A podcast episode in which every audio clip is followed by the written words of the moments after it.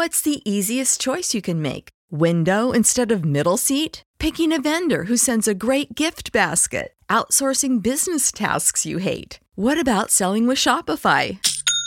Whether you're selling a little or a lot, Shopify helps you do your thing, however you cha-ching. Shopify is the global commerce platform that helps you sell at every stage of your business. From the launch your online shop stage to the first real life store stage, all the way to the did we just hit a million orders stage. Shopify's there to help you grow. Whether you're selling scented soap or offering outdoor outfits, Shopify helps you sell. Wherever and whatever you're selling, Shopify's got you covered. Sign up for a $1 per month trial period at shopify.com slash try. Go to shopify.com slash try now to grow your business, no matter what stage you're in. Shopify.com slash try.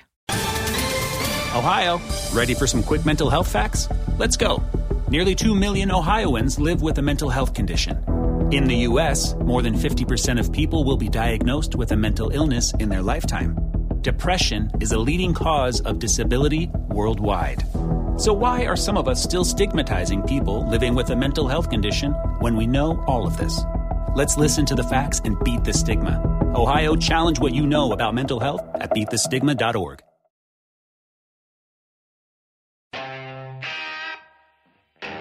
Middle call! Hey, hey!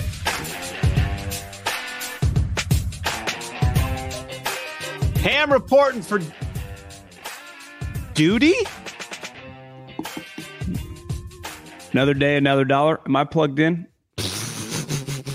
you know what I think I need to do? I, You sound good to me.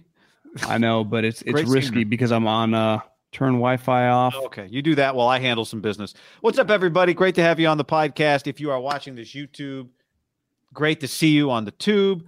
Hit that like button, that helps it out. Hit that subscribe button, that helps it out. We appreciate that. Uh, if you hate something we say, leave us a comment about it. Uh, we're open to the conversation. So thank you for all of that. If you're listening to this podcast, that's great too. Share it with somebody you love. Hats off to you. Share it with somebody you hate, whatever the case may be. Uh, leave us a five star review on Apple Podcasts. You can leave us a mailbag question. Once the season gets going, things get hot and heavy. We've got to find a way to squeeze a mailbag in. So uh, if you've been leaving a question, thank you. Uh, we'll try and circle back with you on that.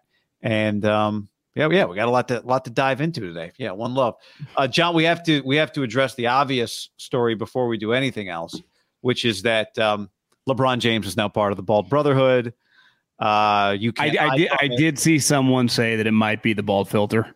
might be the bald filter, or he might be Team Bald. How will you handle th- this at the next Bald Man meeting? Yeah, struggle with that. You know, he's he's been he's had a decade to come on over. Uh and now that he's not cool anymore, like let's face it, his star is dimmed. You know, I, I would say his approval level is uh dramatically lower than it once was. I I don't know. I I I can I will not embrace. I, I'm still KD. You know, he's a little more uh sympathetic figure in, in my eyes in a weird way. If if he wanted to do it, uh, we would welcome him. Tiger as well, Gotcha. even though I, I don't think Tiger ever does that. Kevin, I don't know if Kevin ever does it either. LeBron didn't have a choice, guy. He was holding. I mean, he was painting his head. well, this uh, looks almost kind of fake. Looking I do. I I, I think it's fake. it looks fake, but um, yeah, I don't know. He's put he's invested a lot in it. It would it would be uh, quite a pivot for him.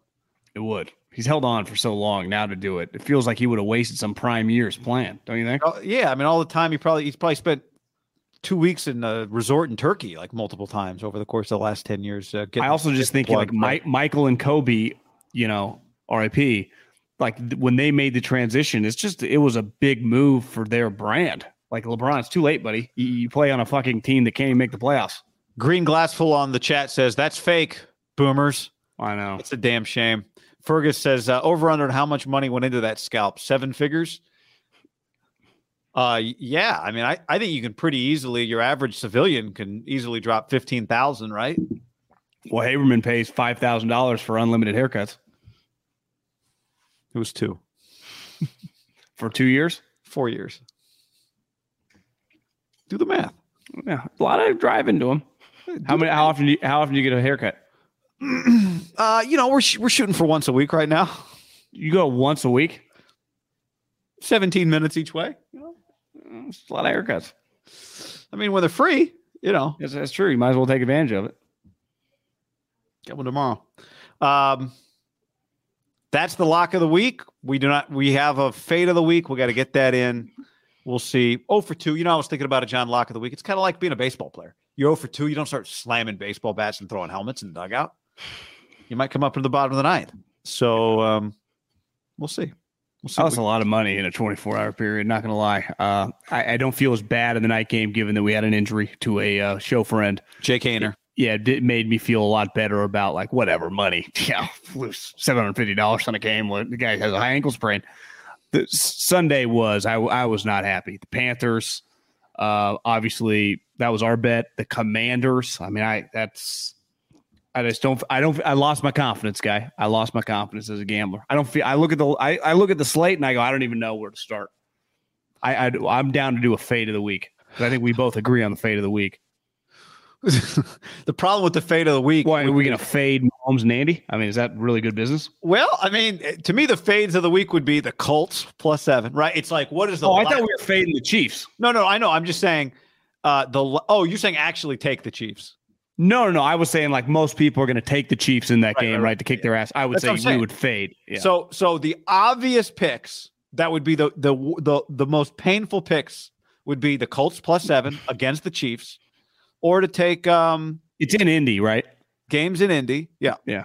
or to take the Dolphins plus five and a half against the Buffalo Bills, aka the 2005 USC Trojans. Yeah. it's a good question. I don't know. I, I see. I don't. I don't like doing fades. Yeah. Well, I say you go a one on the side, John. That's the best fade I got. Uh, okay, John, before we go any further, let's tell the people about our friends, our sponsor. As uh, our buddy Devin at Tito said, uh, he's like, Tito's is for emotions. I don't know if they're making that the official national ad campaign slogan, John, but I think you coined that, and uh, it may be the emotion, uh, the, the, the Tito's ad slogan for gambling right now for ham. Yeah. Tito's handmade vodka, John. Number one, the original craft vodka in this country. In 1995, Tito Beveridge built his very own distillery, put his life savings in, just like the ham lock of the week. And uh, since then, he's won the unanimous judges double choice choice double gold medal at the World Spirits Competition, the Chairman's Trophy for the world's best vodka tonic, and many others. Too many to list. Too many to list. It is the personal favorite of Haberman and Milko. I, I think every time I have this drink and it's done right, I just go, God, this is a good drink. Next time you're out and about and you're a little, you're a little, you need a little juice. And you know, the older I've gotten, like I don't do Red Bull in Tito's.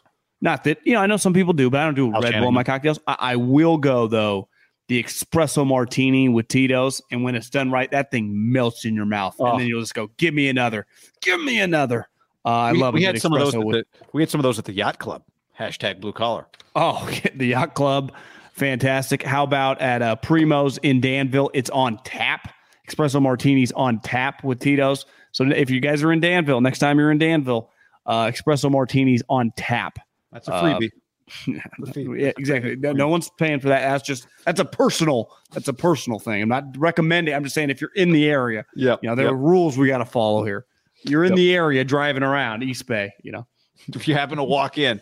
Uh, for rest in peace videos and more, go to titosvodka.com. Distilled and bottled in Austin, Texas. 40% alcohol by volume, namely 80 proof, namely 80 proof. Crafted to be savored responsibly. You think DeChambeau needed some Tito's after he got cut My his eye eye! the rope? I can't see. Shit. Better video this week. DeChambeau going down or Russ, Russ running around telling runner pass. Let him know. Runner pass. Hey, nine six. Runner pass. Pass. Hey, nine six. I, I, I got to be honest. Our, our buddy Devin sent it to us. Obviously, we had many people, I think, DM it probably to us. That is like one of the least cheesy things. Now, his scale is so high. I, I just think he thinks he's doing the right thing. It's not that weird to be on the sideline, right? When the defense is on and scream, run. No, everybody at Clovis West High School does it when the, Yeah. when the team's on But, defense. but I, I would imagine some colleges do it. The random guys in the pros do it. You know, Yeah, yeah. Generally, the guys not in uniform, you know, probably do it. Yeah, you don't think coach is probably like on that. screaming at the backup defensive lineman who also rotates. He's like, Russ, I'm fucking catching my breath here, drinking a goddamn Gatorade. Shut up. I've never seen Saban just like hands on knees. Pass. You'd think he'd yell it, you know, detail guy. It's not the craziest thing, right? To like the guy knows. It's not, but who is reacting to that? That's the part I've never quite understood. Like, Well, the problem is, running with the receiver. Well, I remember being at Fresno State and uh, when I was on the sideline, and you, if you scream run and it's play action, you're like, uh, you just kind of move to the Just side. change. You just go pass. Hell of a fake, coach. Take me out. RPO. Yeah. RPO. I'd get really specific. That's the guy that I would want. Is Yeah. like Seven yard out. Seven yard out. bubble screen. You better be right on that shit. The guard's pulling. That's why Russ just kept it very generic, Runner pass. Runner pass. I appreciate Russ being locked. He was. He was down. Uh, we already mentioned some of our bets, John, but uh, we are also sponsored by DraftKings. DraftKings. New customers right now, you could bet $5 on any NFL team to win and get $200 in free bets if they do. Again, you bet just five bucks on any NFL team to win. You can just bet on the Niners to win this week. If they win, you get $200 in free bets at the DraftKings Sportsbook when you sign up with the code HAM. Yep. Plus, with same game parlays, guy, you can combine multiple bets. How about this? Maybe Colts and maybe Dolphins, or is that getting risky? You know, the parlays, you can make some good coin. Go, yeah, go Colts Dolphins parlay. That's a great idea. I like that. DraftKings has been around for a while, so you know your funds are safe and can be withdrawn whenever you want. That's right. Uh, go to DraftKings, go to the DraftKings Sportsbook. Use the code HAM. Minimum age and eligibility restrictions apply. Just check out the show notes for details. And we'll Yep. get our uh, lock of the week later this week. Yeah, d- download uh, the DraftKings Sportsbook app now. New customers use the promo code HAM, receive $200 in free bets if their team wins after placing a $5 pregame wager. That's promo code HAM only at DraftKings Sportsbook. Do it now. All right. Go check it out, everybody. And, um, you know, we'll see what kind of uh, parlays are. Kansas at home, seven and a half against Duke. Hmm? Kansas, three and oh. Coach, Coach Foot already out the door. Lance Leipold on his way to Nebraska. Some people want him going to Nebraska. Check with my sources on the staff, John. Uh, UCLA 21 and a half. Huh? Maybe you take that cover at Colorado this week. See what you see how much you enjoy that. Go Bucks. Go who? Uh, Colorado. Uh, bu- go Buffs. Buffs. Uh, you know what? I don't hate the idea of Tampa, the Bucks against the Packers this week. Actually, I kind of like the Packers. Sammy Watkins, the Packers' leading receiver last week. Uh, Uh, took the- four targets. The Randall the, Cobb. the, the Bucks leading receiver is now suspended. You see that? Well, I- their top three leading receivers are not available, but Cole Beasley is here to save the day, John. And um, as long as Tom Brady thinks he's Edelman or Amendola, I don't really see how they're going to skip a beat. They won't skip a beat, you know. You never know. Welker got anything left? Yeah. Anyway, uh, well, I mean, he's on the Dolphin staff, Yeah, you never know. so Come no- out of not- retirement. Not part of that. Not part of that. Uh, not part of that game. Uh, Monday Night Football. I saw you had a great tweet yesterday. You said, "I don't want to be a complainer because there's plenty of that on this app, but I don't love the Monday Night game." Um, being doubled up, two games basically being at the same time, Staggered. Staggered by like 30 minutes, but essentially being at the same time. Not a doubleheader. No. Right. And- a doubleheader at a game ends and a new one starts, correct? Yeah, that's right. So uh, I went back and looked at uh, the doubleheader from a couple years ago. Just pick the week one doubleheader. The ratings, like the first game, the second game, what happens? The second game starts around uh, what seven thirty Pacific time, so ten thirty Eastern. The highest rated part of that second game is the start of the game. The first 15 minutes of the game is the highest rated part of the game because it's 10 15, 10 30. People go to sleep. East Coast is out, and you're basically you you you you lose like a whole time zone, right? So I watched that game last night and thought, I think I think Which game? well, both games. I think ESPN's experimenting here to see if they could kind of double up instead of doing double headers, have two games on, and in theory, the whole nation could watch, you know, either game, whichever, or flip back and forth between both. Well, the games were bad, so it was not a great experiment because it it ended up rating lower than the last Monday Night Football doubleheader did. Yeah, that that would suck if this experiment comes to fruition. So I hope that the failure. I just like one game. I I said the previous week Monday Night Football. Thank you, Jesus, for whoever developed Monday Night Football. I, I'm still haven't quite got to the bottom of it. Pete Rozelle, Lamar Hunt, one of those types. They deserve a lot of credit. A one-off game where it's very easy to consume. I, I thought it was a little too difficult yesterday with Josh Allen, who's one of the superstars right now in sports. I want to take him in, but I can't because I'm also like the Eagles Viking game felt bigger in a weird way because that thing was already a blowout, and I just I got lost in the shuffle. Didn't like Yeah. it. Arn, uh, Arn, uh, uh, sorry. Tell him. No. uh, why am I suddenly Ru- Roone Arledge? Roone Arledge. That's the guy. Yeah, he, I, I would hug the guy, but I think he would even tell you, listen, I understand streaming. I understand you got a lot of television options. You know, to put different games on different. Just keep it to the one. You know, just ride. There is nothing like Thursday night, Sunday night, and Monday night. We just Yeah. you just take in the one game, guy. Yeah, The there's something to be said for I want to watch the one game and not feel like I'm totally on the clock. I got to be like back and forth, back and forth. What's going on here? What's going on there? We got a snap over here. We got a penalty over here. What happened? Couldn't even take Right. the dog out to piss because there's no just halftime. chill. Let me just chill and watch this game. Can I I just agree. chill and watch this game? Agreed. It's I don't want shots, shots, shots, shots, shots, shots every day of football. Sunday is for just a bender. But Monday, let me have a you know just a, a, a cold one and chill. I don't need shots every day, and that's it. It was stressful for me. The one thing they did when I was watching the first game, the Bills game, uh, then the Eagles game started, and like they got the red zone, so ESPN put them split screen, which was a reminder that the only thing a sports fan has wanted, as long as I've been a sports fan, is just the ability to go. I don't know if it's the networks, I don't know if it's the cable providers, I don't know if it's the televisions that prevent the technology that prevents us from doing that. Although I think YouTube TV, not a sponsor, now lets you do just like split screen games or multi quad box. I know DirecTV's lets you do that.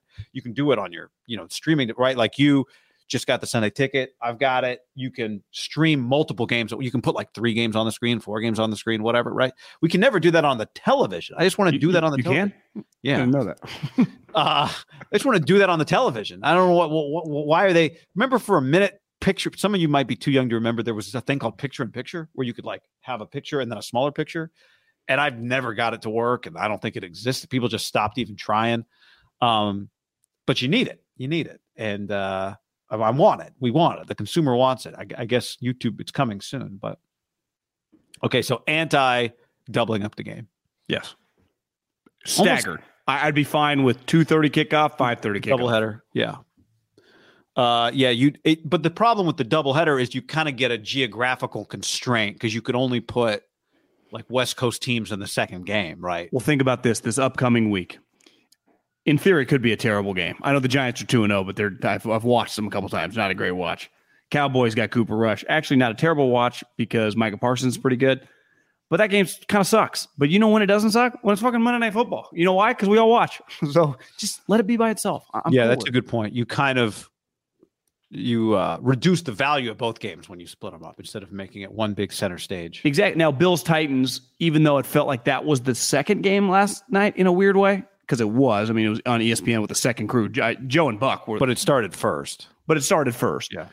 That game, you know, if that game would have been a one off, it would have felt huge, Yeah, but it felt a little different. It's funny when it started. I thought the wrong game was on ESPN and ABC, but then I realized, well, the Philly market probably ca- you could put Philadelphia on a. It just, I, I don't know their logic of why one game was where and the other game was where. You know what I mean? Because I think the Philly Minnesota game, if there hadn't been a doubleheader, was the true Monday night game. Gotcha. This was, again, haven't seen the logic, but just an add on. but coming the into the season, wouldn't have Bills Titans felt bigger, Uh, or you think Vikings Eagles feels bigger? well, I just think that was the game, you know? Yeah, yeah, yeah. I'm just asking you, what was a more worthy standalone Monday night game? If the Titans hadn't traded AJ Brown and lost their star pass rusher that game, they were the one seed, the Bills like the three seed. That would have made sense. But do you agree? Like just watching the two on, it felt like Minnesota Philly was a little bigger. yeah, partly maybe ABC, uh, Partly the Titans. The Titans Kirk brand Cousins doesn't quite pop. big time, big. You know, when I see Kirk Cousins, I think PT Peer. Yeah. So does Kyle. God, I did you watch Cousins was I don't know if I texted you this or I just thought it out loud last night. I'm like, I could you imagine? Kawakami, I, I was reading his article. He said he's a free agent, I think, in 24. So you just, you never know. Keep an eye. Makes me throw I, up in my I, I mouth. will not keep an eye. I've kept enough eyes. Yeah. I've seen it enough. What'd you think of, um, you know, Jalen Hurts was a guy who has, I think, probably a lot of people, myself included, I was not, I was not bullish on Jalen Hurts as a, um, like true NFL starter when he came into the league at quarterback. Somebody hit me last night on Twitter. They were like, it's been obvious. Look at the, such a high level player he was. But you know, he got replaced in college. A lot of guys have. So that's that in and of itself is by a guy that was drafted five overall. I mean, he's a polarizing player, but Tua was, sure. you know, superior player. and then he went to Oklahoma and had a really good year. Um, and he looks really good. I mean, he looks fantastic. Part of it is how he's playing. Part of it is just the basic way that he looks. He throws a beautiful ball. He runs with confidence. He's a very smooth runner. He's a nimble runner. Um, he just he's an impressive guy. Very confident player. I, I, I made a lot of jokes last night because Jalen Hurts Yeah. carries the ball a shitload uh, on social media streets. And one thing in 2021 that the Eagles did for Jalen Hurts because he was an inaccurate quarterback and he struggled to throw the football is that about early on, I, I don't know the exact date when they made the move, but they basically transitioned their entire offense to resemble what he did with Lincoln Riley. And while Lincoln Riley and Caleb and those guys are throwing it a lot, I think a lot of people have this misconception that he's kind of like air raid. You know, when you think just like throw the ball, spread it out, he runs the ball a lot, and or did at Oklahoma, right?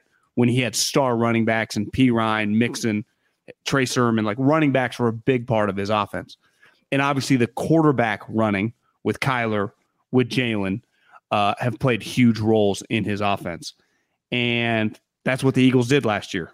And they ran him all the time with the running backs. And they ran a pretty quote unquote collegiate level offense that I, I see a lot of, you know, on the social media streets with the Niners, people complaining that Kyle did with, with uh, his quarterback.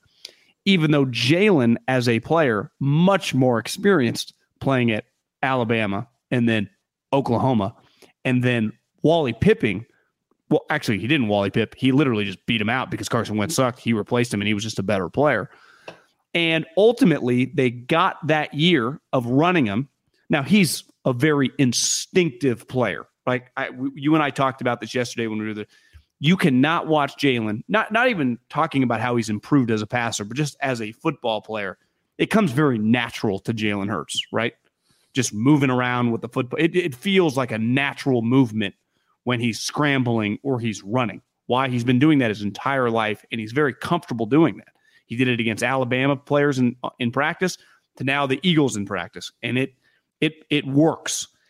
But while they did this, clearly this year he came back and proved to them that like, hey, I'm a much better thrower. And what did they do? They went out and traded for AJ Brown. So now he has two wide receivers. Can I interject for one second? Go ahead. I mean, they traded uh, like they traded for AJ, AJ Brown, and then he also became a much better thrower. Right? It could be that it worked that way. True, but I mean, he was hitting DeVonta last night. When I yeah, I'm him. just saying that like you know his receivers are gotten a lot better, infinitely upgraded when you add AJ Brown. I mean, we watched the Titans last night; they looked awful without AJ. They, yeah, they, they look terrible. Anyway, but but it doesn't matter. I fantastic mean, player. Whatever. No one ever goes, you're 68% completion guy, but you've got good receivers. It doesn't matter how you do it. One hundred percent. So whether AJ's on the team or not, like he clearly is just throwing the ball right now with more confidence. And they got here by running a quote unquote remedial collegiate offense early on in his career, and they are transitioning out of it as he's proving with improved players on the outside, right? Um, to be a more competent thrower. So it's almost like guy teams will put training wheels on a guy that they believe in to just ultimately get to where you can remove the training wheels and let them ride the bike. I, I feel obligated to play somewhat devil's advocate here a little bit in that putting training wheels on the guy doesn't mean you believe in him. It just means this is our best option right now. Right. Well, let's see what happens. Okay, you, you rephrase it that way. Put training wheels on the offense because that's the only way to get the bike to the destination. Yeah. And it did. It got them to nine wins and they made the playoffs. But remember, in the playoff game, because against Tampa, you can't just run it against Tampa Bay. And that's going to be interesting this week, Tampa against Green Bay. What does Green Bay want to do a lot? They just ran for 200 yards against the Bears. That's the kind of their offense. Run those guys and then throw off there. So Jalen couldn't throw against them and they got housed. I know technically they kind of had this fake comeback, but they got worked in that game. It does feel watching him early on this season because of His third year in the league. improving, third year in the league. Uh, but remember, he kind of essentially redshirted as a rookie. He got to play a little at the end when Carson Wentz got kicked out and became the full time starter as a second year player. And as a second year player with a lot of collegiate work, was nowhere near good enough as a passer. And still, I, I mean, obviously, I'm comparing the Trey Lance situation. Trey Lance has an infinitely stronger arm than Jalen. Like Jalen does not have a strong arm. Trey, Trey is a much more physically gifted passer, but clearly Jalen's accuracy. It- He's a third year. Trey's a second year. you say that. I, I don't I don't know if I would have felt that way. Um, but I'm basing that off Jalen throws. I think a really good, a really nice deep ball. Maybe you see it. Where does it show up? Does it show up for you there, or it shows up for you in like? Yeah, I mean Trey can Intermediate throw the deep ball far. I just think he's got you know. i- let's just say pick a number. Trey's throwing ninety. He has a ninety-five mile an hour fastball. Jalen's probably ninety-two. Yeah, but I feel like I, I know the Eagles. Do, really the good. Eagles don't view his his arm as like elite. plus. Yeah. Interesting. Um, you know, I, I think part of this too, and Troy Aikman said it last night at the end of the broadcast, because that game on Monday night for Jalen Hurts was a fantastic game, right? It was a great game. It was like it wasn't Tua's game today, but it was a Pro, pro- I mean, one of the highlights of his young career, right? and and Troy's thing at the end of the game was okay, he's got to keep doing it. Let's just see. Like this league is about doing it over and over and over and over again. Cowboy hater. Cowboy hater, maybe that's what it is. I mean, 30, what was he? He was uh 31 of no, 26 of 31. That's 84% for 333. A touchdown and a pick. Week 1 against the Lions, he was 18 of 32, which is 56%. So, you know, he's played two games. One was not good, one was really good. How many how many rush attempts for the young man? Because when I watch Jalen Hurts, I go, they are relying on his legs still a lot. So, So seventeen in the first game, correct? Uh, well, PFF gives us uh, like design, not des- designed run, like run plays versus scrambles. So he's had 15 total. He had eight in the first game and seven last night. Um, Like a zone read or a run with yeah, so it can either be a, you know, like a, a called run. It can be a sneak. It can be a, a, a zone read that you keep, that type of thing. Um, so that's those were his. I'm not. I gotta find his scrambles. So okay, so he's basically split it. He's got 14 total scrambles this year, and 15 designed runs this year. So, So- he has he has ran past the line of scrimmage, designed or scrambled almost thirty times. That's right. Yep. The first game he did it 17 times, and then last night he did it uh, 12 times. Which clearly he's improved a lot as a thrower. I would say even from last year, his best skill, which is I would say one of the better skills in the NFL at quarterback, like his running ability is pretty potent. Correct? Yeah, very. I would say very potent. Like he is, he is. Um, he. It seems to me when he runs, it's kind of like I'd put it in Kyler. I don't know if the game slows down when Josh runs. Um, Josh Allen, you know what I mean? But it feels like the game slows down when Kyler runs for Kyler. It feels like the game slows down for Jalen when Jalen Hurts runs. Do you agree with that? Like when Josh runs, it feels like he's just trying to get point A to point. As far as I can go is where I'm going. Yeah. Josh like. Allen- He's like a Hummer. Jalen Hurts is like not in a rush, right? Kyler is not in a rush, kind of the way Russell used to be, Yeah. um, especially behind the line of scrimmage, like not in a rush. Uh, and I would say that's that is dangerous. I don't know if you saw the the stat. He's kind of got, in a weird way, I, they're different people. Some younger Russell Wilson vibes. Russell had a more powerful arm. But it's the But just- body, I think. It's like the compact Yeah, body. compact body, very under control. He never looks like a shitty play. He just kind of hops back up. He's they really, I'm guy. I mean, they really like his just confident demeanor of, and not in a cocky way, but like an inner belief that they kind of fell in love with early on. And that's you know when the Wentz thing happened, like he was just ready. And last year, even through the ups and downs, it was like pretty unfazed. And and you think about it, like why would he be unfazed? Who taught him? I don't know, Saban. I mean, th- there is something to be said. Like learning at that school, right? Well, Just remember the video. The yeah at, at Alabama, Lincoln also, and you remember the video of of him squatting six hundred pounds or whatever it was that went. That was in? Oklahoma, right? Yeah, I think we'll get forgotten about that video. Is you know he hadn't played a game at Oklahoma yet. Like he was still really new at Oklahoma. The whole team gathered around him, cheering for him, watching him do that. Right. So in some ways, he really stepped into a good spot because Carson Wentz's mo was not guy who the whole team stands around and supports. Well, do you remember part of his Alabama career that the way the chapter basically ended was didn't Tua get hurt and he had to come back in the game? Remember that in like the in the final four? You're saying Tua got hurt, so he Well, he got yeah, repl- he got year. That's right. replaced. Yes, He got replaced That's right. and he was the backup, but something happened to Tua. He comes in, he leads them. Was that the year Tua got his his hip ripped, or was that the Uh, no? That year that was June? Mac Jones. So Oh, it was the right. previous year when Tua became the starter, and Jalen was the backup. But it, like he handled it like a pro. And then something happened to Tua either in the SEC championship game or the Final Four, of the first game. Jalen comes in. They're they're getting they're losing and leads them to a couple touchdown drives, and it's awesome. And I I'm pretty sure Tua then even played in the national championship game because that would have been against Clemson, the one Trevor Lawrence beat him in. Uh, it was the SEC championship game, yeah, against Georgia. Thank you, Joe. Might have been Florida. I forget. I mean, it's just, So is Jalen Trey or Jimmy? I can't tell from that analogy. You know, he's both. yeah. both guys. well, Uh, he's he's not as. I mean, J- Jalen doesn't possess the physical skills to ever get drafted as high as Trey. J- Jalen's physical skills from a thrower were viewed Jimmy-ish why he went in the second round because he as a runner.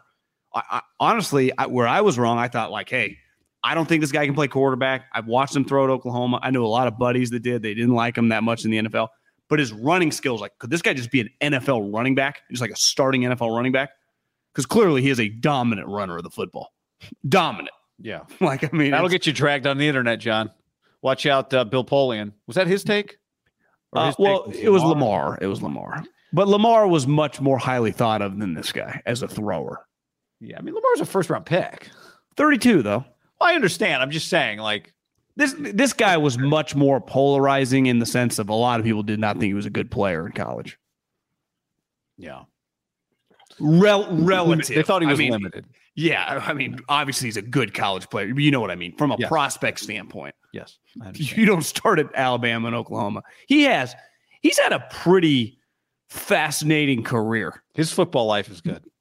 because in a weird way he was written off at the highest level, a little Burrow style, plenty but he was guys- playing. Yeah, exactly. Guys transfer like Burrow or Baker or Kyler.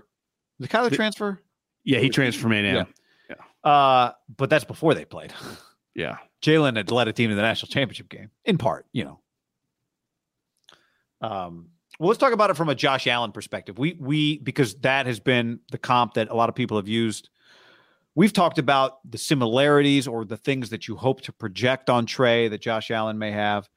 Uh, and then from a rushing standpoint, Josh Allen's numbers have been used, as have others.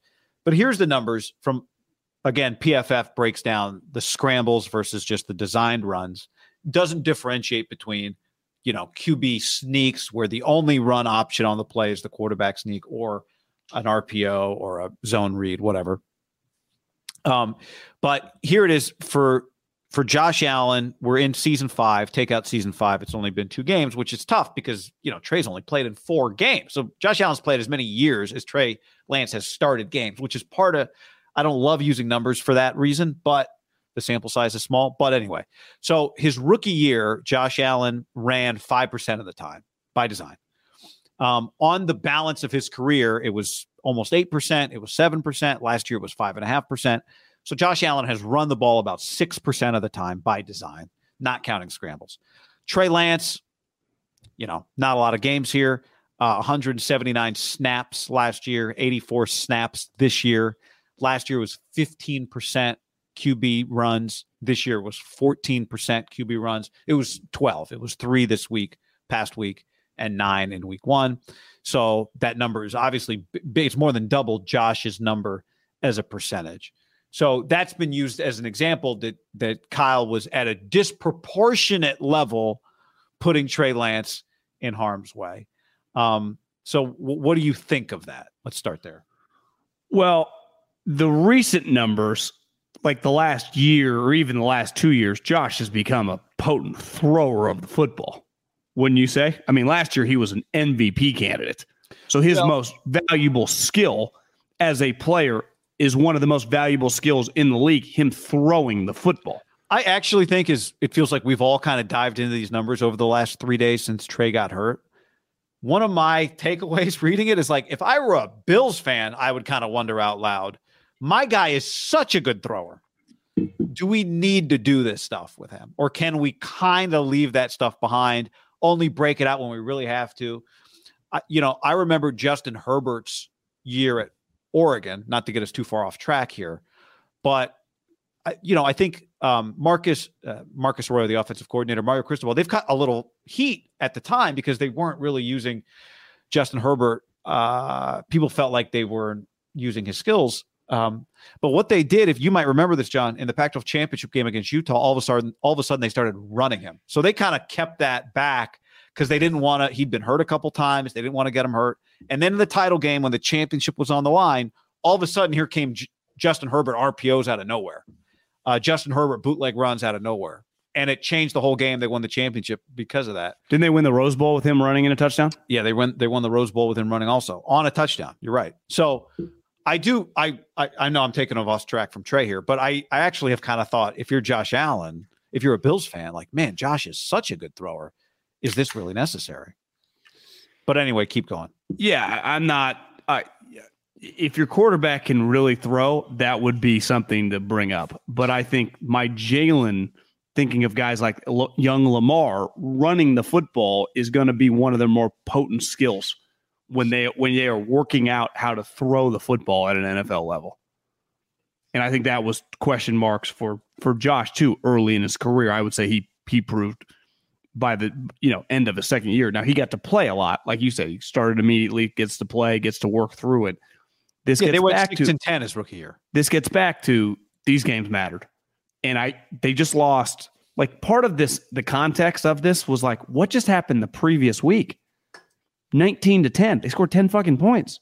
And well, why did they struggle? Well, once Elijah Mitchell got hurt, what could happen? They couldn't run the ball, and then they had to throw. And what happened? Couldn't really throw. It's like, well, it was a driving rainstorm. Well, the other guy threw two touchdowns. Well, Middlekauff, one play was a broken play. Well, yeah, he pulled the play out of his ass. That's part of the quarterbacks. Josh Allen does it. Mahomes does it. Justin Herbert does it. Lamar or Kyler. These part of being a being a potent athlete at the quarterback position is being able to pull things out of crevices of your body. I mean, that's that's that's why you get drafted really high. Ultimately, I'm as big of a Kyler hater as there could be. I will never dispute that that guy doesn't terrify you fourth and one game on the line. What happens? He beat you. Uh, th- those that stretch of plays the other day to score the touchdown with his legs and then the two point play is like Well, did you see the stat on the the two point on the on the play he made with his legs? the best part is there's also delay a game in the middle of I know, but he ran 89 yards on that play. The, the the play where he got out of the Maxx Crosby. I heard someone say it was 20 second play. I, all I know is I It doesn't feel that long, but it was pretty long. I saw a clip that was like if Pat Summerall and John Madden called this play. it was I- I- Caliendo. I, I just think part of the issue is you and I, we talked about this yesterday and we ended up not talking about it. We were going to save it till the day. Is like the word I keep seeing is stop running quarterback power. They have not been running quarterback power. Quarterback power is, or quarterback sweep is a design. There are no other options, right? When you run sweep or a power to a running back, you're handing the ball to the guy. Outside zone, right? It's a famous Shanahan play. There's one option in that play. Quarterback runs, hands it off, he stretches it and picks a lane. They are running zone reads where there are several options. And that like that is a my, my guy, you know, on the internet streets yesterday, a lot of bullets flying as I'm being sarcastic. And my guy PFF Steve, former Giants minor leaguer. He's like, wait, are people actually making a big deal about this? And I was like, well, uh, people would be strong on social media streets, yeah. And he's like, for running for running read option counters with the quarterback, like, isn't do they watch the NFL? Because Kyle's been pretty defensive at with this, right? The last two. yep. Do you guys watch football? And I do agree. Like, are we not watching these fucking games of these running quarterbacks? How do we keep asking these questions? Because also, Trey is choosing to keep the ball, which I'd argue a couple times wrong decisions. Like, I, I, I think you and I were just talking about one thing that was bullish on Trey with his North Dakota State offense is they did ran a lot of zone reads, and he was very confident with it all. And then you watch him in the NFL, it feels like he's yanking the wrong time. He's doing this, he's doing that when he should be, well, the defensive end, he's reading that guy. Well, part of it is being instinctive. We talked about this the last couple days, having a feel. Well, yeah, I should not give here, but no chance this guy touched Ray Ray and he walks into the end zone. You watch Jalen. How often if you we sat down with Sirianni and I actually Sirianni's not even calling the plays like his, his other little minion kind of uh, no, Gannon's a defensive coordinator. They have some other offensive coordinator that I've heard is pretty good. But when you go, when you run a zone read play with oh, St- St- Steichen. St- yeah, yeah, people are like, this guy's stud. With Jalen, or I think if you ask Harbaugh with Lamar, just the zone read concepts from the moment they got there. How often does he not make the right decision? And even when you've coached him to do something, does he make the right decision? You're like, you know, he shouldn't have done that, but he knew and it worked. Because part of football is, I don't know, make a play. Isn't that one thing court, uh, coaches always say? Listen, this is the this is the the construct of the play, but sometimes we got to adapt on the fly, not be a robot. And it felt like, which I understand, he's so young, it, everything was going so fast, and the decisions on just the zone read, which for a lot of these guys, Kyler, Lamar, obviously Jalen, we've talked a lot with Kaepernick. It's the easiest part of the sport for them. Like their their deal is like I got to become a better passer, I got to be more accurate passer. But that I can hang my hat on that early on, and we can build off that. Then Kyle tries to do that, and everyone freaks the fuck out like he's got Peyton Manning. It, it, it baffles me. It, it honestly makes no sense. You're using all these stats. It's like, well, run up the gut. No, he's choosing to keep, and on some of these, he's making the wrong decisions. So it's like what I would be fascinated, they will never say this, and it feels like we're being so negative on the guy. I, I, we're just acknowledging that it's it was not going as hopeful as the projection, as smoothly with the basic element of what we thought was going to be his game, just the zone read stuff. We, we, we all knew the passing. I mean, it was it's a work in progress for most guys. Last year, Trevor Lawrence was all over the map. Like, no problem with that. But it's like, wait, I can't even. I'd be fascinated if you sat down with Kyle and even McDaniel last year when some of those plays, like, you know, he should have given it this time. He shouldn't. And it makes sense. You got Chandler Jones flying up. That, that guy moves a little quicker than the the outside backer from Weber State yeah. or South Dakota State. And it felt like the speed of the game.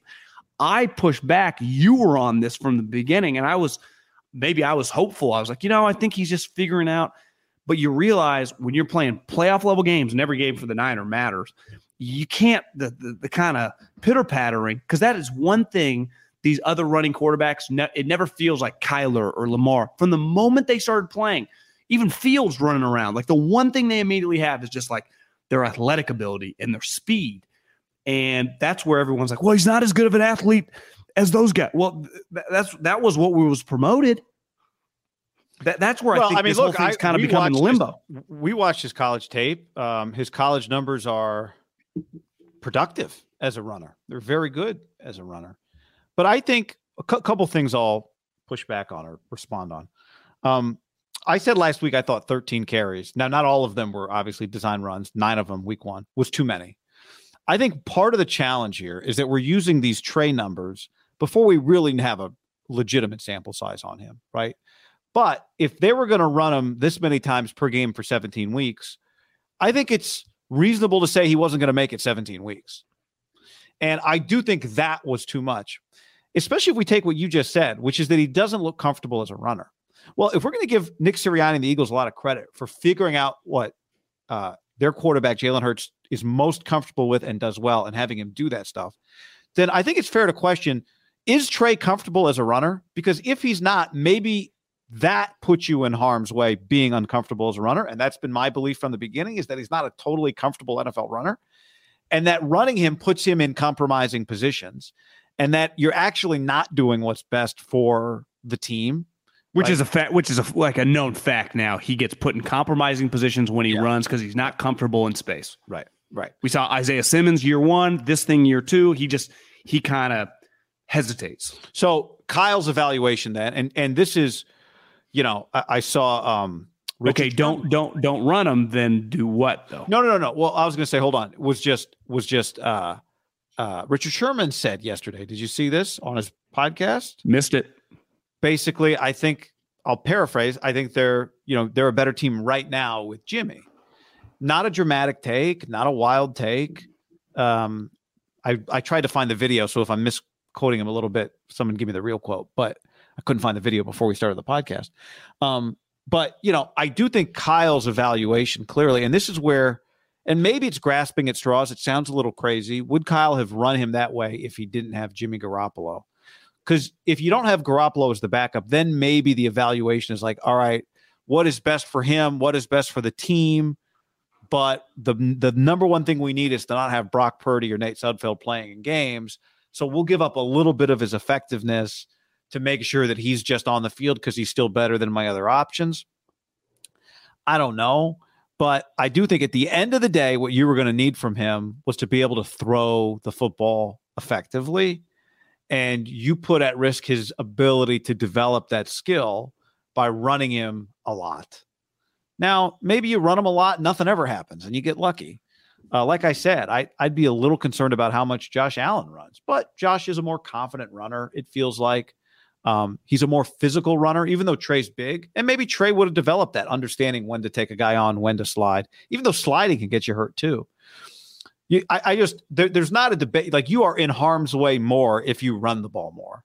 My question for Kyle would be is what we've seen through two weeks, because the Bears game, I mean, it's in a driving rainstorm. So maybe he was going to run the ball that much.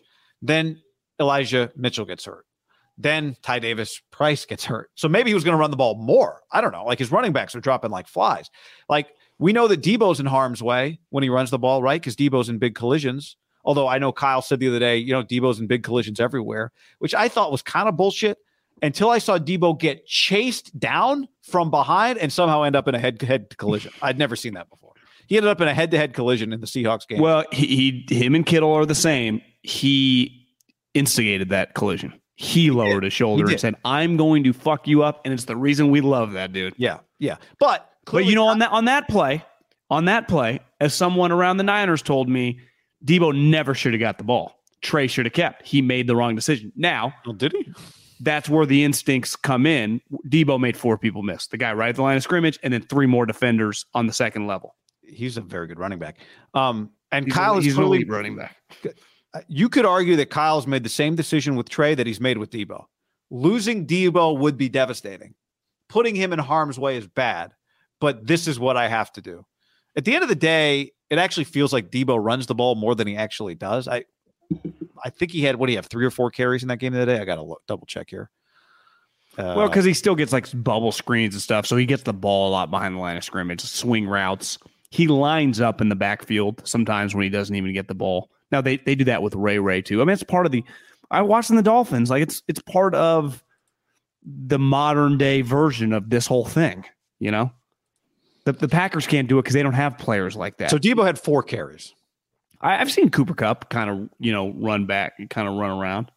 It's not as cr- you're right. It's it's it's they end violently, so it feels powerful when he runs. And Trey's had some violent endings to his runs. Here's the thing, though. I, I hear what you're saying about the running. So let's cut the runs in half and those equal passes. Uh, What's his if- percentage? yeah, if they don't feel like because people throw deep. You, Mahomes and Josh Allen don't throw deep every play. The majority of throws, I would say, are within 15 yards and in, which they don't feel he's accurate all at all on. And one thing I asked, like, what have the last couple weeks been like at practice? Asked someone. They said very up and down, and it just goes to running basic stuff.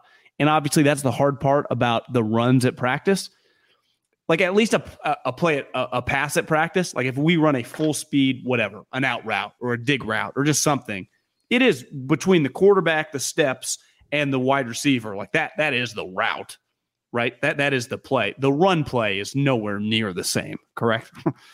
Because you're not tackling. It's just completely different. At least the route, I can just go, would this work or not?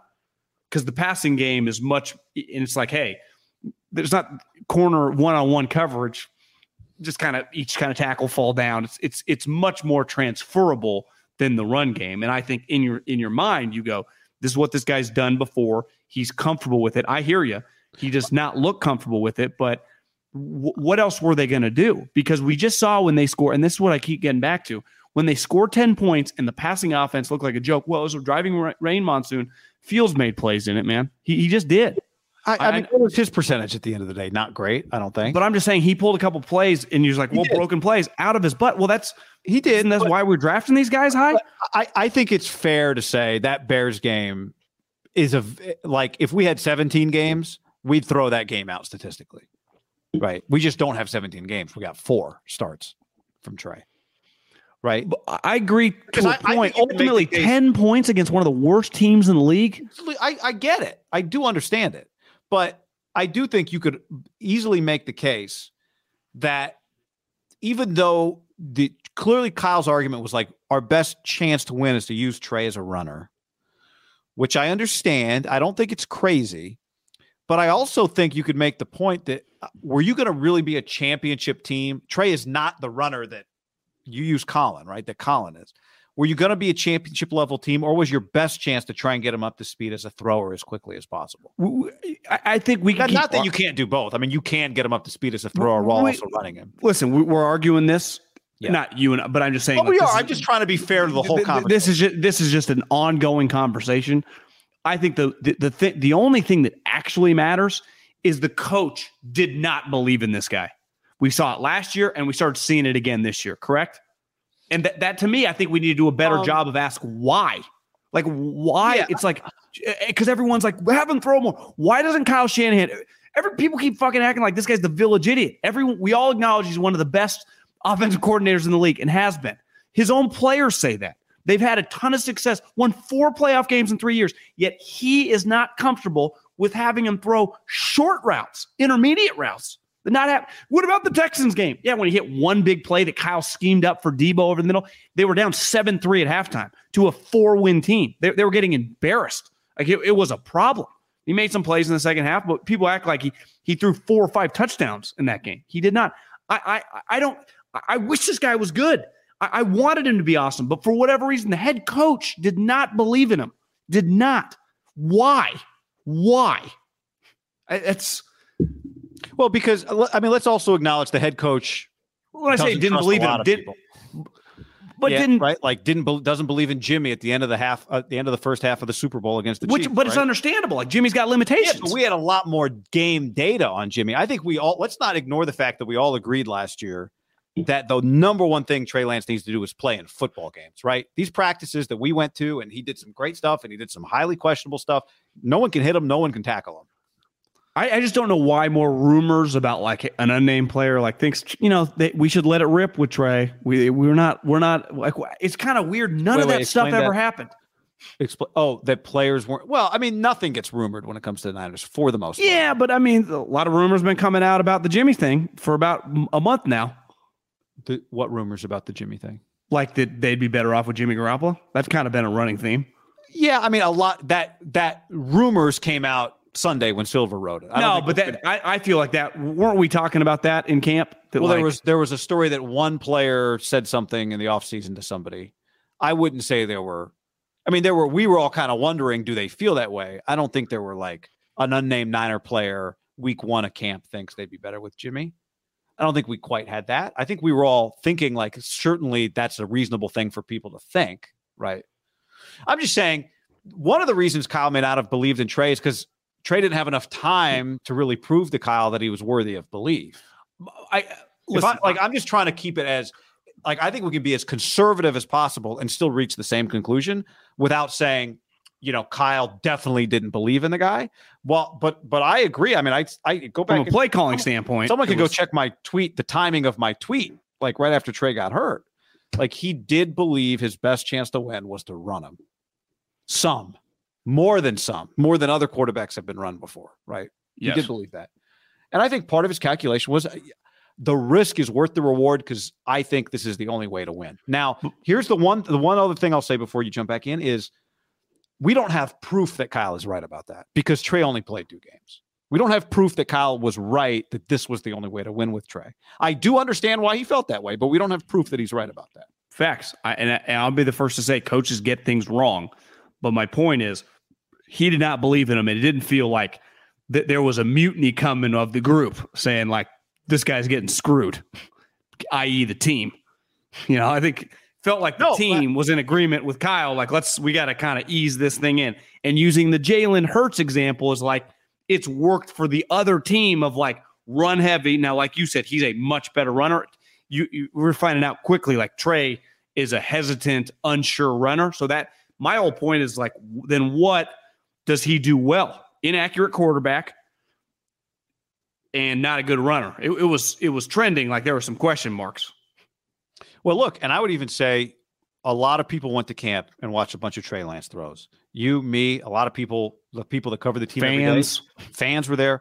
Um, go back and watch all the videos we did from camp if you want, or go back and watch some of the stuff we said last year. Some of the post camp videos were us saying, "Oh my God, he made some great plays today," and there were plenty of post camp videos and post game videos from last year of us saying, "Boy, this is not ideal. There are some things they're going to have to figure out here, right?"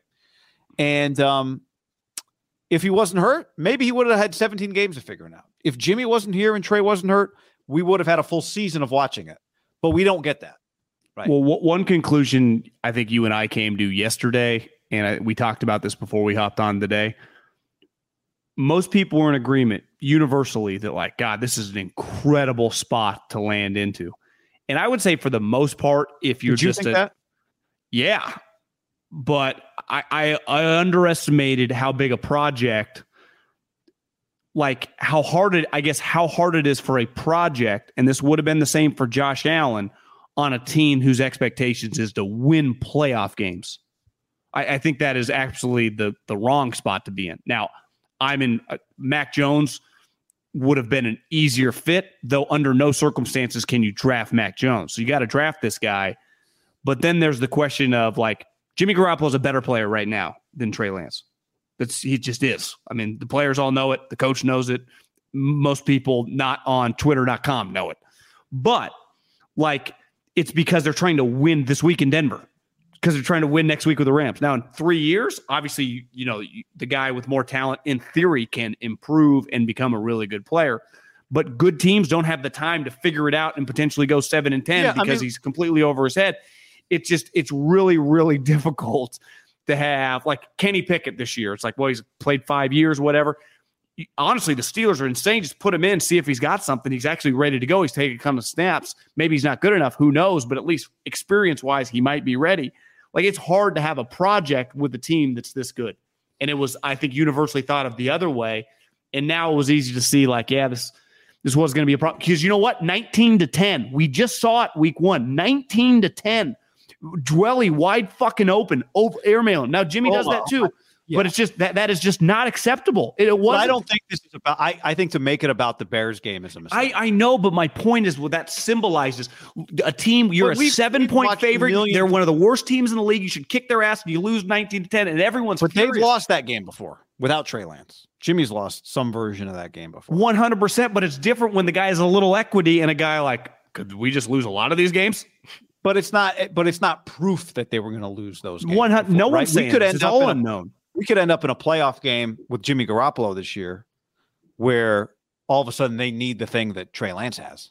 Right. One guy could happen could this happen. week. We could watch them play a game and go, "Oh my god." This is independent from Jimmy's like talent. This is more based yeah. on like could they go like three wins on the road this year? Because well, Trey is just right. completely we, overwhelmed. We should remove Jimmy from it. That's right. Because Jimmy didn't just take his job. Trey got hurt, and that's why Jimmy Garoppolo was playing. Trey Lance didn't get benched. So we let's remove Jimmy from it for a second. There was development that had to happen. I don't think that's debatable. I think that's debatable. Um, although Wheelie on the stream says we need a third white guy and a snapback to settle this debate. That's a very funny comment. Uh, if you're listening to the podcast, both snapbacks backwards. Actually, we're both wearing white after Labor Day. Never subscribed to that. Um, but you know, you go back to the to the what I said earlier because somebody tagged us in a Josh Allen video today of Josh Allen throwing the ball all over the place his rookie year. And I went last week before this game and watched Josh Allen's first start and Patrick Mahomes' week one start, his first year that he took over after Alex Smith, not the week 17 game. And they looked different in that game. They looked different. Patrick Mahomes, they both actually looked, I thought Mahomes looked comfortable. He just had Tyreek Hill to get the ball to. I actually thought Josh Allen looked reasonably comfortable, but he was missing throws all over the place, just fucking rockets, just like a two year old trying to learn how to pee, just missing the seat left and right. It was all spraying all over the place. So he has gotten better. But what's funny is, you know, Josh right now is like 78% or something. He was 63 last year. It's not like Josh Allen was one of the 10 most accurate throwers in the league last season. There was a lot of But his though. team was not supposed to be good. They were six and 10, right? Yeah. It didn't matter. Like he's throwing lasers all over the place. It didn't matter. They were bad. Their thing was we have to just develop this guy. We will fail with him. No one's getting fired. Sean McDermott's not getting fired. The OC's not getting fired. No one's getting fired over Josh Allen year one. Brandon Beane's not getting fired. The point is, we're going to invest now. You're going to take this is what you do with young quarterbacks for the most part. You take one step back to take two steps forward. That's what you do. Well, this team was not, pre- this franchise was not prepared to take one step back to find out if Trey was going to be two steps forward. I think that they were. is- I think they were hoping he would be. Actually, they were prepared to do it. They were going to let Jimmy go, and that's what they were going to do. But I also think they were hoping he'd be a little further along in the games. And I don't think the I coach. You're right. I- He I it's an unknown. The coach feels that he's not, I and I, wish- I think it's this argument would supported. And I think if- I think it's supported by the players, which that, Yeah, sometimes it's, it's a We split there. this. We agree on this. I think it is supported by by a lot of what we've seen since Trey got hurt. I think it's supported by what we saw with our own eyes. Yeah, my debate with my debate here today is not that Jimmy doesn't make them a better team today. It's simply I do think we have to acknowledge that running him that many times put him in harm's way. Now, the counter to that, which is the point you're making and the point I made on Twitter the other day, so I'm not even on the opposite side of this is that might have been the best way for them to win. And Kyle's play calling tells us that's what he thought. Doesn't make him right, but that's what it tells us. Now, here's what I would say to Kyle: is like Kyle, don't do it with Jimmy on the goal line unless it's going to be a sneak. Stop. Yeah, I, I would also say if Trey is not a confident runner, I think we would have to immediately, like, if he's just going to be an average to below average runner, which he kind of look like, uh, we are going to have to dramatically lower the ceiling on him as a player. Well, I mean, at the end of the day, what you want is not the guy whose best skill is running the football. No, but his his running skill was pretty average, and most of Yeah. the great players who are big time athletes dominate both. But it's part of what I loved about him coming out is that I felt like he didn't look to run. He looked to throw. I, that's what I wanted. As a Yeah, but his mobile guy runs were he was a good runner. No, no, no. I understand. I'm just saying, like, it was a plus to me that he wasn't, that him running the ball wasn't, you know, his athleticism to get out of trouble. Like, that's ideal. Jimmy, how many times Jimmy just can't get out of it? It's not about Jimmy. You want a guy that can get out of it, or you just want a guy that gets rid of the football. You know what was weird? I thought this and I didn't say this Sunday, and I'm like, well, maybe I didn't really, I got to watch the game again, that type of thing. I thought the offensive line blocked better. And then I, I just, I had the game, Sunday Night Football was on, and then I see our guy Feldy with uh, Donte Whitner on after Sunday Night Football on like yeah, NBC. yeah, yeah. And Donte's like, you know, I thought the offensive line blocked better today. It just made me wonder something to watch for. This isn't a take of mine, but is the ball coming out faster with Garoppolo, and does that make the offensive line look better? You know, Always, we a, thought- always a knock with Russ, right? The, everyone shits on their offensive line. He's doing pirouettes and 360s back there. Yeah. Again, I'm not I'm not comparing no, the I two situations, but it's just and we I think sometimes thought running quarterbacks can be a challenge for an offensive line. it can be. I remember with with uh, remember, remember, remember there was the play we were doing a, a radio show. Hard to remember, but I think Joe Staley was on. Must have maybe it was post Colin. Remember there was a play where Joe Staley gave up a sack. It was it was it was Colin against the Falcons. But but but was Colin still? on- It must have been post Colin that we did the interview with Staley. Maybe No, it, was, wasn't. It was it was Colin's play. It was what? It was Colin that got sacked. No, no. What I'm saying is, was it after Colin Kaepernick was gone that we had this conversation with? Staley? No, it was the, the day after the game. and he gave up a sack. But the problem was, you you asked Staley about it. Colin didn't step up in the pocket, so Staley's blocking this guy back, back, back, back, back, and Colin's going back, back, back, back, back. and Staley doesn't think the quarterback's there. Now you can go also find our takes on you know Trey and this offensive line. I thought this offensive line would have some problems, and it'd be good that Trey Lance was the quarterback because of his mobility. So whatever, I took us off track there because of just a thought, but um, you know maybe we we we know that Jimmy Garoppolo is not the ideal quarterback. That we know, and we know that Trey Lance had a lot of the physical traits that you want. But the two not best a, quarterbacks. not a soul is saying that Jimmy Garoppolo is like some star. It's just that currently, whether you're Richard Sherman, whether you're Sean Payton, he's currently better than this version of Trey Lance in 2022 pre ankle injury. That's all anyone's saying. I, I think that's we need to put it. I think a lot of people that are getting mad, people are acting like Jimmy is some like everyone's excited that like Jimmy's going to like be some savior, like he's some dominant player. No, he, uh, people like I think his own team thinks he'll be a savior just because he's better than what they had playing quarterback, who they feel just was handed the job because he was drafted high, not because he earned the job, because he would not beat this guy out, which we've all acknowledged is a fact. you know, Yeah, and we've always we all we've also acknowledged that for them to have any chance with Trey, he would have to play to get better. Right, Exactly. like the odds of Trey Lance becoming a All Pro are better than Jimmy Garoppolo's odds. And I think a lot of people, including myself, thought that they'd get to a 10 or 11 wins just with him. And I, Yeah. I, I changed that opinion through training camp and definitely through the way that I saw the coach. Ultimately, it was it was the way the coach was going to use him. Like he wasn't going to pivot and just start running some four wide with Trey and shotgun. Like that, that wasn't coming. I still thought they could, you know, be a ten win team with Trey, but it was going to have to kind of be that way, and that made me uncomfortable for his livelihood and for the big picture future. Maybe you could order a butcher box. That's John's way of saying it's time to get to an ad. And he's right. We actually overdue for it. Let's tell the people, John, about our friends, butcherbox.com slash ham, code ham.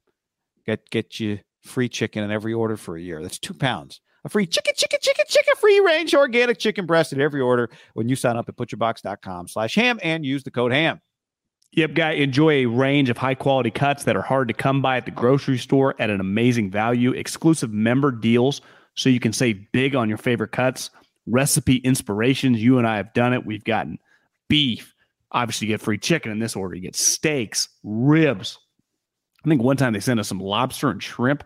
Uh, just go check it out. You can personalize all your boxes and uh, can't recommend it enough. It's fantastic. That's right. They did. They did send us lobster.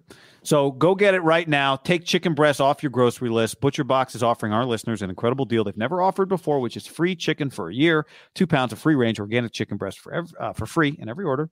When you sign up at butcherbox.com slash ham and use the code ham, claim this deal at butcherbox.com slash ham and use the code ham. Uh, we're also sponsored by our friends at Sleep Number. Sleep number.com. Sleepnumber.com slash ham. Whether you're a 40, you like the mattress a little firmer, I mean, a little softer like John, a little firmer like me, a 55. Sleepnumber.com slash ham. Choose proven quality sleep because every day starts the night before. Yep, guys, sleep comfortably all night. Create bedtime bliss. Dim the lights. Turn the television off. Uh, prioritize your schedule. Consistency in sleep. You know, you can't one night go to bed at nine thirty. Next night go to bed at one. Next night go to bed at eleven. Then go to bed. At, it's that's when you get up and down. That's when you need seventeen iced coffees. But when you just have a consistent routine, I go to bed at ten. I get up at six thirty. You know, and just you get in a rhythm with your sleep number bed. The rest is history. Society's easy to dominate. Sleep IQ sleepers with kids uh, uh, attain an average of 30 more minutes of restful sleep Oh. during the weekends compared to the weekdays. Um, and uh, you can get about what 28 more minutes of restful sleep per night when you use your 360 smart bed technology. So that's 170 hours per year, according to PFF.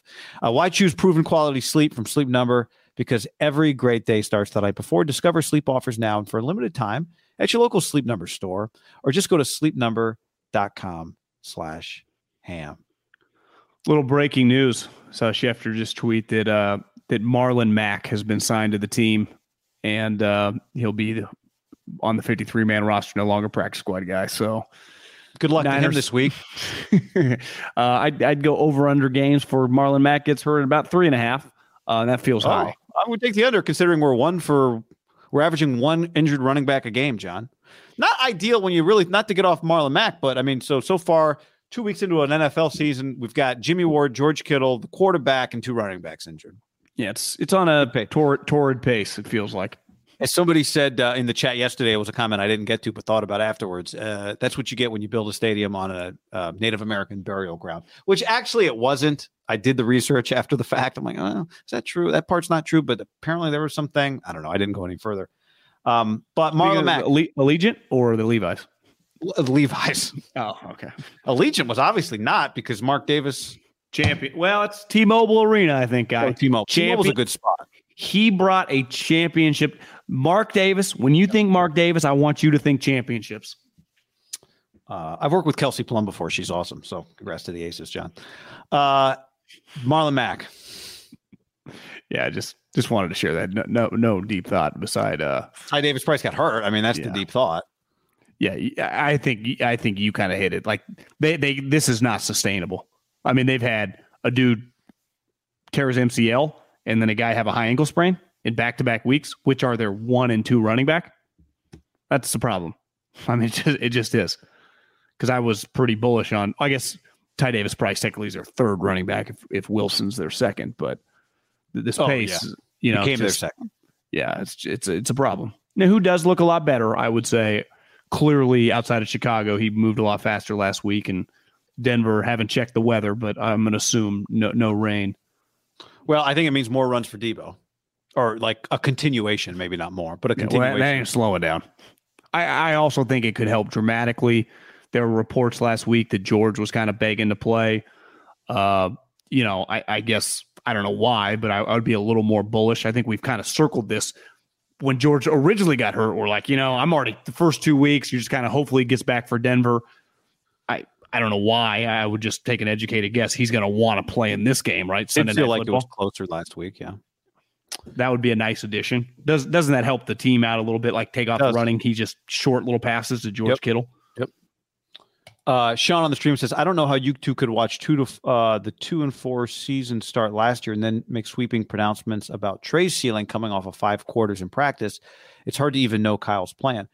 I, our, the pronouncement, I mean pronouncements, whatever you want to call, it, our opinions are not about Trey's ceiling. It's about what was the floor this year. And I think watching camp, we became a little concerned. And again, the, our evidence is there, like it's on paper. We thought the ceiling eh, that was very high, but that the floor might be a little lower than than we had hoped. And that's not our take yesterday. That was our take, you know, whatever, two months ago. That it's not about his ceiling. His ceiling is not the question, right? No. The question is like, how long would it take you to get to his ceiling? Could you win while trying to get to his ceiling? Let before we get to one more, uh, another conversation kind of offshoot of this. Let me just hit a couple people who hit us with a super chat. John, that Niner guy says, "Do you guys think it's interesting that Kyle Shanahan said Trey's done for the year, but the timetable on the surgery was ten to twelve weeks? Maybe just the ini- initial shock of the moment." I think people are wondering, like, is Trey going to be available before the season's over and healthy? Well, I saw a doctor today say that they thought he would be back before the season ended. His doctor or just a doctor? Yeah, I just saw a headline. I, I I didn't take it that seriously because I think it was universally kind of reported just by not even the Niners that like this is season-ending surgery. Doesn't feel like Trace pushing back. Like see you guys in a couple months. You know, Right. pretty major. This is this is a pretty major injury. Like let's just worry about his full recovery and health before we worry about a return. That to me, it's. I mean, his ankle. I, I know yesterday it was like on the bright side, no compound fracture. Like It's not Dak's injury. it was not Dak's injury, but this was his ankle was pointing the other way. I would say before Dak's injury, the injury in the National Football League, I think Gordon Hayward had it, but I think he was compound fracture too, if I remember correctly.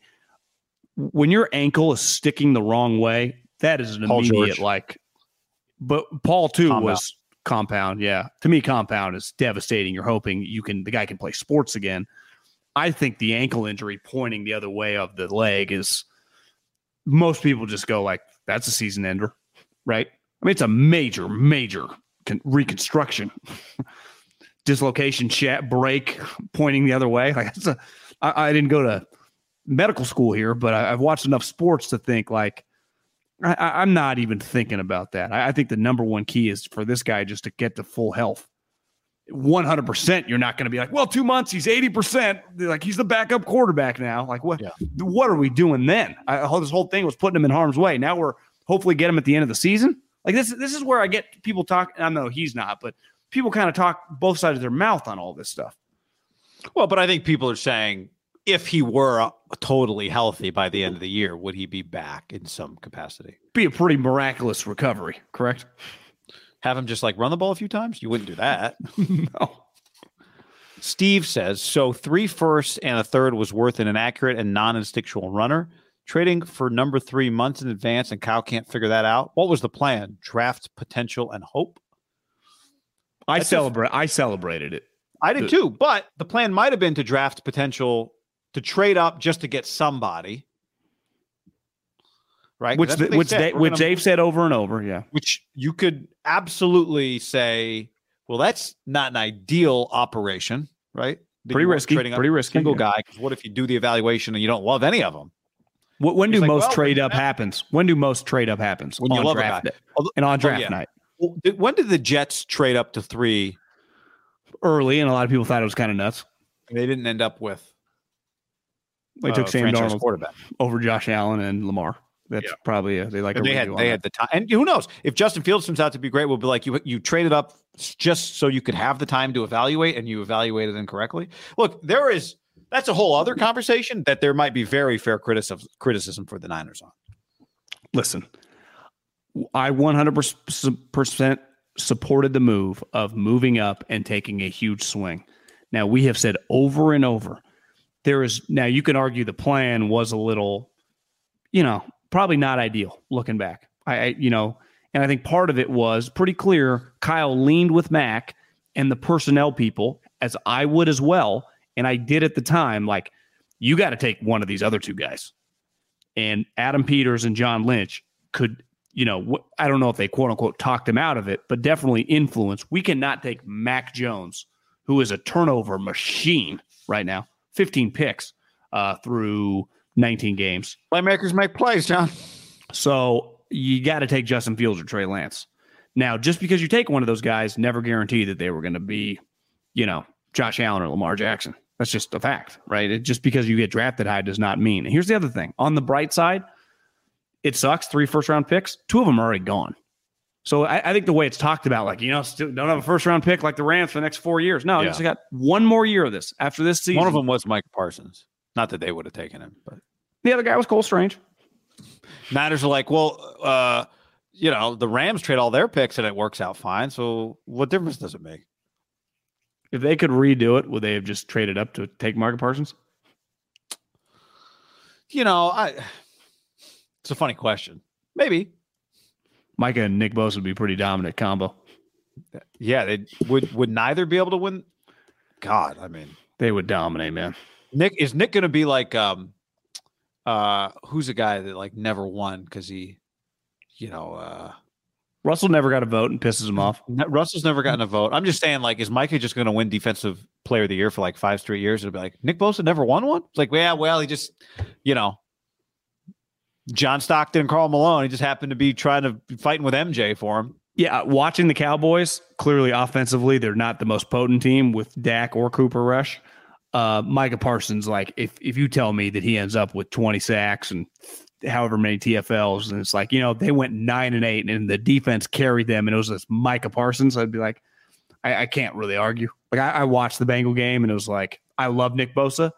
And I think Nick Bosa is an elite player and a defensive player of the year type guy, just like Mike is. But if you tell me like they're even and one guy gets it and the other, like it's hard to complain, you know? It's like Khalil Mack or Aaron Donald. Remember that, like in their peaks? Yeah. Aaron's still kind of peaking, but uh I think I haven't I actually haven't I didn't watch one snap of the Rams last week. Skyscraper says, "Don't need Parsons. We have Drake Jackson." Great take. Made a sweet play. Do you know who could use Drake, Drake Jackson? Huh? Do you know who could use Drake Jackson? Um, who?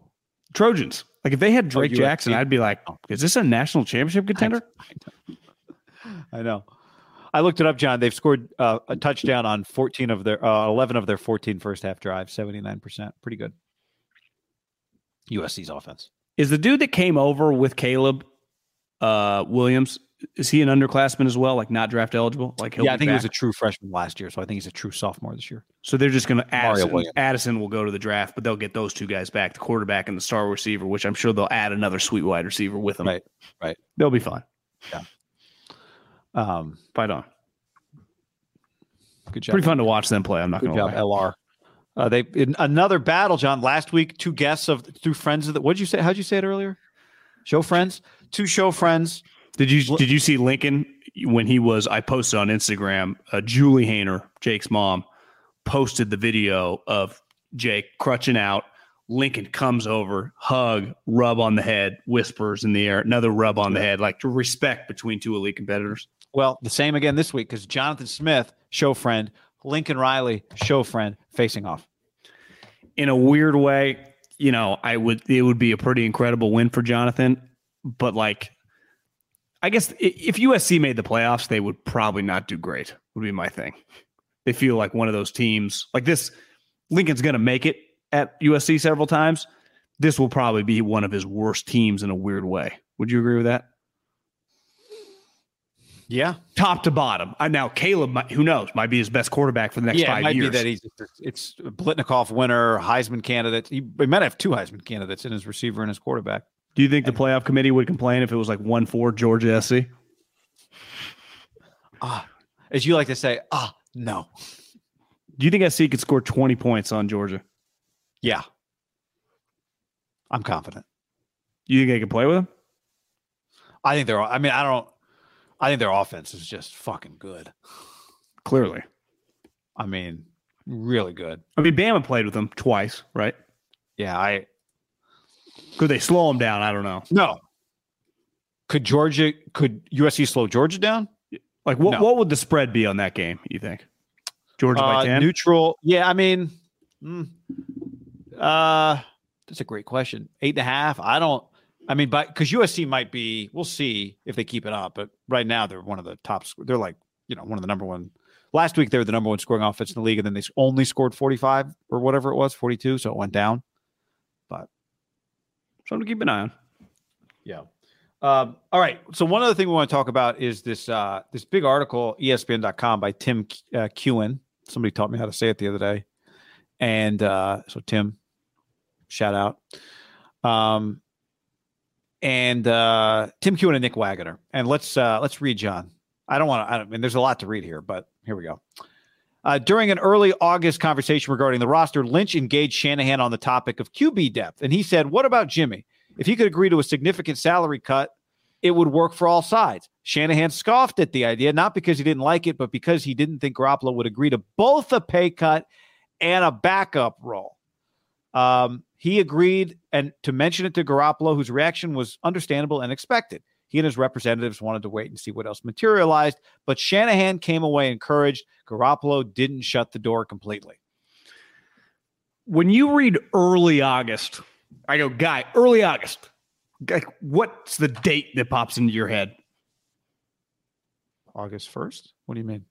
Well, I'm just saying, like, when you someone says early August, like, do you think like August 12th, or do you think August like 4th, or do you No, think like, that early August means like first to me, a month's only four weeks long. So, you know, the middle of week two is now the middle of the month. So it means, yeah, the first 11, 10 days, first 10 days, I think is what that, uh, 12 days. Well, you, you and I attended the first padded practice for the 49ers.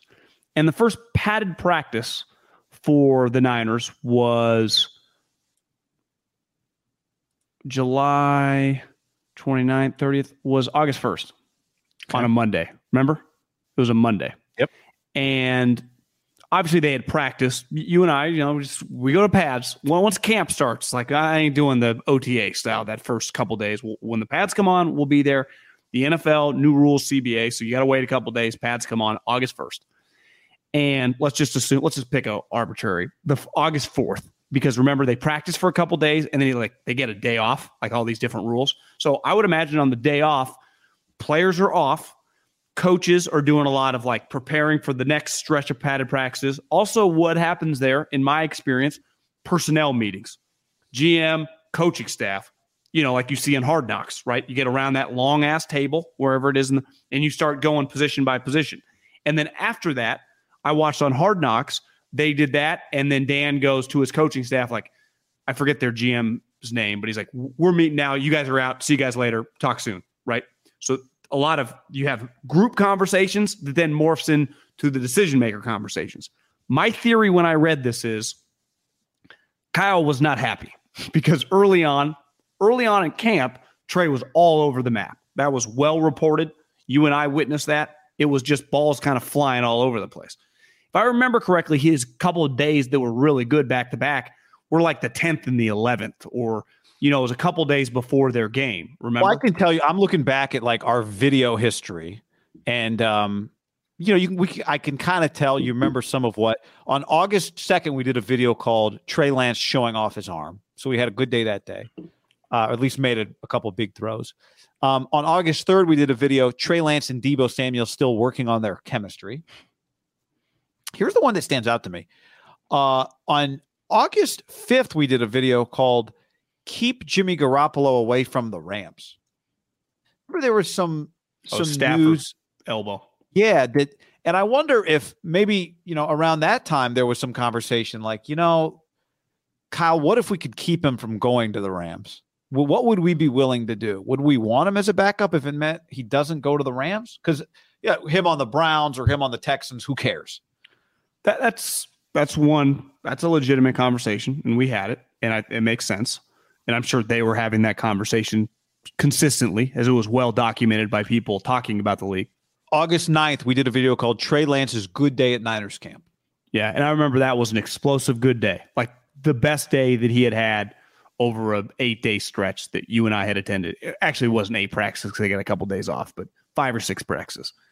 I my my theory is pretty simple: is that early on with him throwing it all over the map in pads, Kyle's edgy. You know why? Head coaches are just naturally edgy, and it's his offense. And John, who has influenced this pick, and rightfully so, I support the influence of the pick wants to his coach to feel better. So he's coming to him for quarterback depth. Why is they talking about quarterback depth? You could say, well, it's because Sudfeld and Brocker's backups. And I'd say, well, look around the league. I mean, Sudfeld is a backup right now. Like that's what, what are you going to do? Like you're going to call one of the McCowns, 43, coaching high school football in Georgia. Like what are your options? Is it him trying to like, hey, Kyle, if this doesn't work out, you know, why don't we try to convince this guy to be our backup? and Kyle at first pissed off just in general, not necessarily at Jimmy or just the situation that Trey might not be ready. Goes, this is this is never going to work. He'll never sleeps on it. Realize, well, it's worth a shot, and then they attack it because this was something that felt like when it happened when the story broke that Jimmy had resigned, that it kind of come out of nowhere.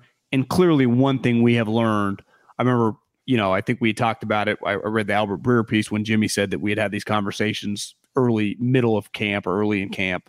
I think he was talking about this date whenever they had broached it with him, which was probably somewhere between the fifth and the tenth, which is, uh, I mean, almost a month before the final cutdown and the and the announcement that Jimmy has resigned. That is there a chance, and I think that you you'd have to admit there was a chance that it was because the head coach was questioning his quarterback's ability to lead them to the playoffs and John trying to have a positive influence because it a lot of people feel that John Lynch and Adam Peters are a big reason that Trey Lance is on the team, right? And that Kyle wanted Mac Jones, and not that he was talked into it, but just understood, take the swing, that it was not his preference. And ultimately, John Lynch, in a weird way, he could have been down on him. Now is kind of a hero because of this situation. That's my that's a potential theory. I'm not Yeah, saying like I would. Bet I don't know if this that. I don't know if this influences your theory, but remember August 23rd, John Lynch went on radio. I found the Barrows tweet. John Lynch had a long answer when Tolbert asked him what the timeline looks like for the release of Jimmy Garoppolo. And John Lynch said, Yeah, you know, I think we're getting pretty close. So they'd had the conversation, felt okay about it. And still by the end of August, maybe pretty close on releasing or pretty close on a final. releasing. The question was released. I'd have to go back and listen to the audio exactly because I'm with you. My first thought was, wait a second, is he saying we're close to a resolution or close to a release? Because if he just said pretty close, he could just be meaning pretty close to a resolution. Yeah. That's what he could be meaning, which could mean, hey guys, curveball. He's coming back. Um, more from that great ESPN article. Kyle put together his, you know, leadership council. 15 guys. I kind of ad libbed it, right? Just called 15 guys, by the way, which is like, you know, more than 25% of the roster. Uh, yeah, but it's 15 guys, John. It's twice as many captains as they have. Yeah. Uh, almost. Or it's like Don Shula's captains, right? I saw somebody said, somebody asked, has any coach gotten off? What podcast was I listening to? Has any coach ever gotten off to a worse two game start than um, than the Broncos coach? It's like you can't say Don Shula because he was one to know. Hey, it's true. All time winningest coach in the history of the league. Uh, so here's winning, more of winning what, percentage. Winning percentage. So here's more of what was uh, written. Once the players had digested the news, Shanahan and Lynch opened the floor for questions. So, by the way, think about this for a second. They're bringing Jimmy Garoppolo back, but they have Trey Lance on the team. They understand that this situation is so bizarre that the two of them, not just Kyle by himself, the two of them get 15 guys in the room to tell them it's happening and they want their help in helping this situation go smoothly, which at the time made a lot of sense. If you looked at it like, this is just going to be weird. There's going to be a lot of noise from the outside. I need you guys to help handle this. But maybe in hindsight, it was them understanding. I know you guys think this other guy, Jimmy, might be the better player today. So let me explain to you how we're going to do this and how important it is for you to be on board. Maybe they understood that, right? Robbie Gould get an invite to that, you think? Hard to say. Uh, you, Robbie, I need you to keep Wishnowsky in line and Taybor. John, let's tell the people about Indeed indeed.com slash ham. Here's the key instant match. When you're looking for to hire quality candidates, which we know can be a challenge, you want to look and hire the people with the skills you're specifically looking for. That's where Indeed comes in. They mix and match you with the exact attributes of the people you're looking for so you don't waste any time. Then you get virtual interviews, then all of a sudden you got a company full of sweet employees and you're dominating. You know what wasted time is, John? Lost money? Wasted money. Indeed's U.S. data shows that over 80% of Indeed employers find quality candidates whose resume on Indeed matches their job description the moment they sponsor a job post.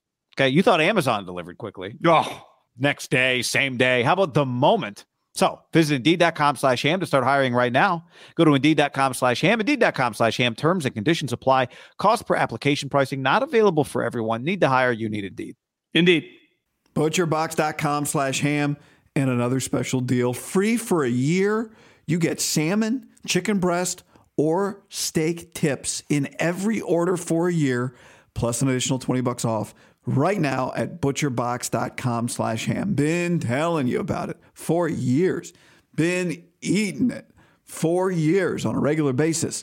Easily find high quality meat and seafood you can trust 100% grass fed beef free range organic chicken, pork raised crate free and wild caught seafood. Always be prepared with meat in the freezer when you get butcherbox.com slash ham delivered right to your doorstep with free shipping. ButcherBox is offering you free for a year plus an additional 20 bucks off either salmon, chicken breast, or steak tips in every order for free. Sign up today at butcherbox.com slash ham and use the code ham to choose your free offer for a year plus get $20 off your first order.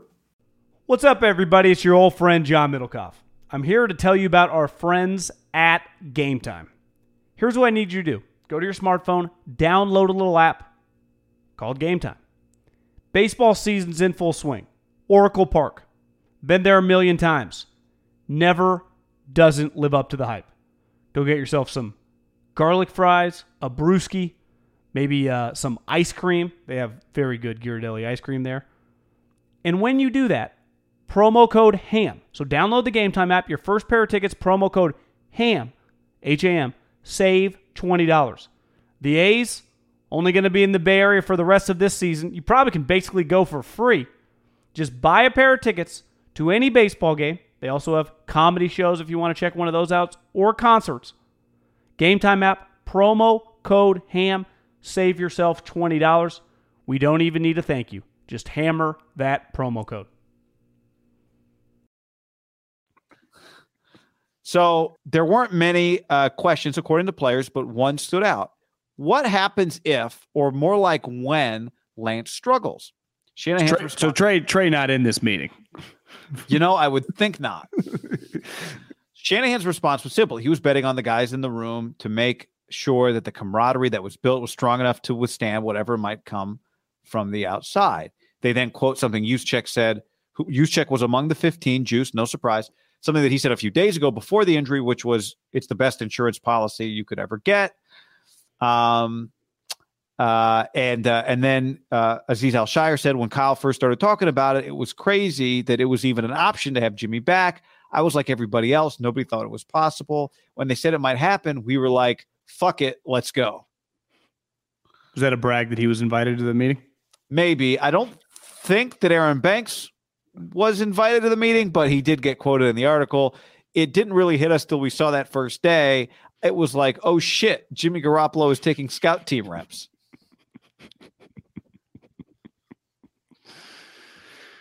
Yeah, I mean, 49ers just- daddy on the stream. Interesting comment says, loved how the Niners leadership handled this. Leaking reports the night of Trey's injury. Tyler Did says, they- pretty shady not having Trey. Well, I think he's referring to the Silver report. Pretty shady not having Trey there. I don't know what Trey is thinking with all the players and coaches talking about him behind his back. Well, th- here's the thing, and this gets back to the scenario: is they traded a lot for him. We all know that, but the hay's in the barn. The trade was made. Like ultimately, the, uh, this is not a total like. Can you be worried and just consumed with feelings 24 7, 365? Because all the majority of the guy, every guy, I'm going to assume, I don't know the list, but uh, we know a minimum 10 of them, they got a ton of Pro Bowlers in that room. So, uh, like, Trey's not like on Arik Armstead, on Nick Bosa, on Trent Williams, on Deebo Samuel, on Kyle Juszczyk's level, on Fred Warner, on Jimmy Ward. I mean, these guys have been starting in the league and making plays in playoff games, on the road in December in must-win games. So, in their mind, this notion that Trey's not there, like he shouldn't be there. And this gets back to he didn't earn the job. Now, a lot of young draft picks don't earn the job. But I, it's funny, I was watching on Sunday, just watching football, and you just see like all these first round picks, like just throughout the league over the last several years, right? Like just a guy like watching the Bucs Saints game, and Devin White's just all over the place. And you realize at one point in time, Devin White was just the fifth pick, walks into a locker room. Now they weren't good or whatever, probably at the time when they drafted him. They couldn't have been. They were drafted fifth. But he just a lot of times just get to start. Like Devin White's our middle linebacker. And at first, like, can this guy play? You know, you've we've heard players forever talk about like, you know, everyone's trying to feel everyone out early on. This guy, what do they do in hard knocks? Rookies go up to the front and say how much money they just signed for, right? I'm Devin White, I'm Trey Lance, and I my signing, what's your signing bonus? $23 million. Everyone's oh, but here's what happens. Two games in, it's like, holy shit, Devin White's made 25 tackles. He got a pick six. It's like, we got nailed this pick. This guy's gonna help us win. Where Trey, like, he's made a ton of money. He gets drafted really high, but in their mind, like, they've seen all these guys make plays. So to me, there is always a level in sports, just like society, just like you and I have been in a position, no different than a ton of people listening to this, that where you've got a new boss and they start kind of flexing their muscles and you realize, is this guy the village idiot? You know, I, I have no problem if you work for someone, them telling you what to do. But I think we've all, the older you get, you realize like you kind of got to earn some respect. Like I, there has to be some level of, at first you get the benefit of the doubt, but the longer you're around them, like, do you know what you're doing? Because if you don't, I just can't take you seriously. Whether you play, I, and I, I'm not saying Trey is this, but like in football, the only way to truly earn the respect is not be a good guy, carry the pads, be super smart, like make plays. And you can't Well- make plays if you don't play. So my point is like Trey not being in this meeting, of course he's not. He hasn't earned the right to be in the meeting. Uh, it would be weird. What- What's weird is he was eighth in the voting of captains, but not among the 15 that got into the meeting. But I agree with you. Um, Could they be lying about that? I, I'm not. they, well, they could be. I also think it's a locker room filled with good guys who understand voting for the quarterback is just kind of what you do. You know, like seriously, I think that's you think a lot of if, if you and I were NFL players and we just had one of those careers where we played in like seven teams, there have been a lot of votes like bro, you just got to do it, man. Yeah, it's like check. it's like, do we you, Russell? I mean, you don't see this want the guy to turn out to be good, and then like, you know, Middlekauff didn't vote for uh, you for captain. What is like? Was there a chance that Broncos? Like Bradley Chubb looks at Justin Simmons like, bro, do I really got to check this guy? Like, I mean, he's our quarterback, but he's like, I got to give him a C. It's it's got to happen in some teams, Oh, right? 100%. yeah. I, I think that this article, the, the meeting, is partly evidence of what you said that they understood that it was not going to be smooth, right? Because if Kyle Shanahan thought, Well, in Jimmy Garoppolo was signed. in, in the piece that you just showed, the original part. it- I think it says that they wanted their opinions, but the decision had already been made. I cut that part out, but yes, it was not about asking their opinions necessarily. It was about telling them and then talking about here's what I need from you guys. Here's how we're going to handle it. Jimmy got signed on um, what like the second or third last day of August, right? So it was really it was going to be about two weeks, less than two weeks, I think, until they played a game on September 11th. So b- between the signing and trade debuts as the starting quarterback, they were going to have to survive two weeks in which there weren't they weren't at practice every day open to the media there there really weren't going to have, have to be answering questions right it'd be one thing if that had happened february 7th and everyone understood this whole offseason we're going to have to navigate this but they really only had to get to week one before trey lance would be able to step on the field and show everybody he was better than jimmy garoppolo but I think this meet part of this meeting is understanding that it's not going to be obvious week one that Trey Lance is better than Jimmy Garoppolo, right? Kyle didn't have this meeting so that everybody could lock arms for two weeks. He understood this is going to be a long season and it's going to be a long run that we're going to be in this together. If it was only going to be two weeks because everybody in the room understood Trey had beaten Jimmy out and that's why Jimmy was gone, it wasn't going to matter. I'd be like, guys, in two weeks, the world will see what we all know, which is that Trey is better than Jimmy right now today. By the way, the standard isn't. Nobody thought, you and I included, that he had to be You're replacing Tom Brady or Rodgers here. yeah, it's but yeah, well that too. But I think we all understood there were going to be growing pains, so that's not some revelation. But I think that meeting is evidence that that they understood that they had players in their locker room that would be confused by how to handle it. It's easier to handle if you cut bait, the other guy's not around, and we just all move on. But then that's not what they did. Would you say a defensive player would have been more likely to ask the question than an offensive player? Like Kittle Yes. or Deebo? Like, wouldn't it be Fred Uh, Warner, yeah, I Jimmy mean, Ward? Yeah, I do think like, you know, there's a lot of guys that play both sides of the ball. But yes, defenses tend to be this is the Richard Sherman thing, right? Like, did it start because they hated Russell, or did it start because Pete refused to criticize Russell and the defense thought they were getting a disproportionate amount of the criticism when they lost? Well, because it would make sense if I'm Jimmy Ward or Fred Warner or Arik Armstead, like, okay, Kyle, what happens when he struggles? And we're playing well on this side, and we are a good team. Like, we might be like, what if we are down with making the switch? I mean, Yeah, I mean- a- that would be a legitimate conversation. I would have like, what if? Yeah, I, and I think the answer is I, I, uh, one thing you just you just reminded me something Sherman said was like, "Hey, it's not Jimmy against Trey. Like they're on the same team, right? If this was any other position, none of these debates would happen. It'd be like, well, yeah, you just we need more than one of you. So that would be probably Kyle's answer: is guys, this is this is a team. Like I need you guys because it's not going to be easy, but in the long run, this will be worth it. And they're like, well, cool. In the long run, when I'm gone, um, no, but you're right. It that's not the way it works at quarterback, right? It's not. No, ever. The great thing Clearly, is- no no one thought when they re-signed him that they didn't put like thought into all the dynamics. I think we all just thought like this is a huge risk. Even finding out they did, like, of course you're gonna ask and talk about this. I, I would imagine they talked about it at nauseum, and there was a huge element of luck that this played itself out. But like, I, I do wonder if in that room people already thought like, if people questioned how ready he was how ready he was to help them win because that group of guys i mean we know it's it's easy to know right off the top of your head 10 of them like lock i mean there might be a couple curve like is Charvarius invited? Like you know armstead fred warner jimmy ward george kittle kyle Juszczyk, trent williams deebo samuel. I would guess brandon aiyuk's also in the room but he's become buddy buddy so who knows? Maybe he's not in the room but ultimately trey found out after that meeting so i, I don't know. I think you Uh, just named nine guys. Uh, say, I mean, like, I, I would say, a man, I'd say, a man, yeah. One, I mean, Greenlaw just got an extension. Wouldn't totally shock you. Bosa, I didn't name Bosa. He'd be in the room. So he'd be like, yeah, just napping. do whatever. I'll just fucking, I'll just make Taking a sacks. nap on a beanbag. Okay, that's eleven. And then there would be some just probably, Lynch? yeah, it feels like Kyle likes him. Uh, I can see Robbie just out of like, yeah, I got nothing to do, guys. I'll be there. Yeah, you need you need an extra, you know, I'll, I'll stand. You not enough chairs. I'll just be in the back. He's one of those guys like, hey man, we only got twelve chairs. Like I'm good, man. I'll stay in the back. Trent's like in the front center on the big chair. Uh, everyone like moves out of the way for he can sit.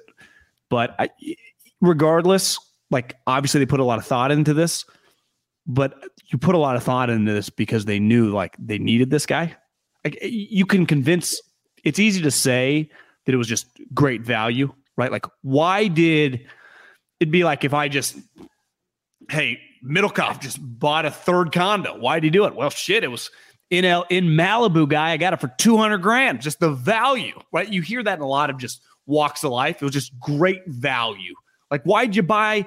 Why, why, why do you drive in the new Mercedes? Well, this dude ju- just drove it off the lot. It was used 7,000 miles, $80,000 car. I got it for 38. I We fuck. all ended up with shitty clothes because it was on sale too. One hundred percent. Like, I mean, there's a million things you could use any different industry that we purchase for that.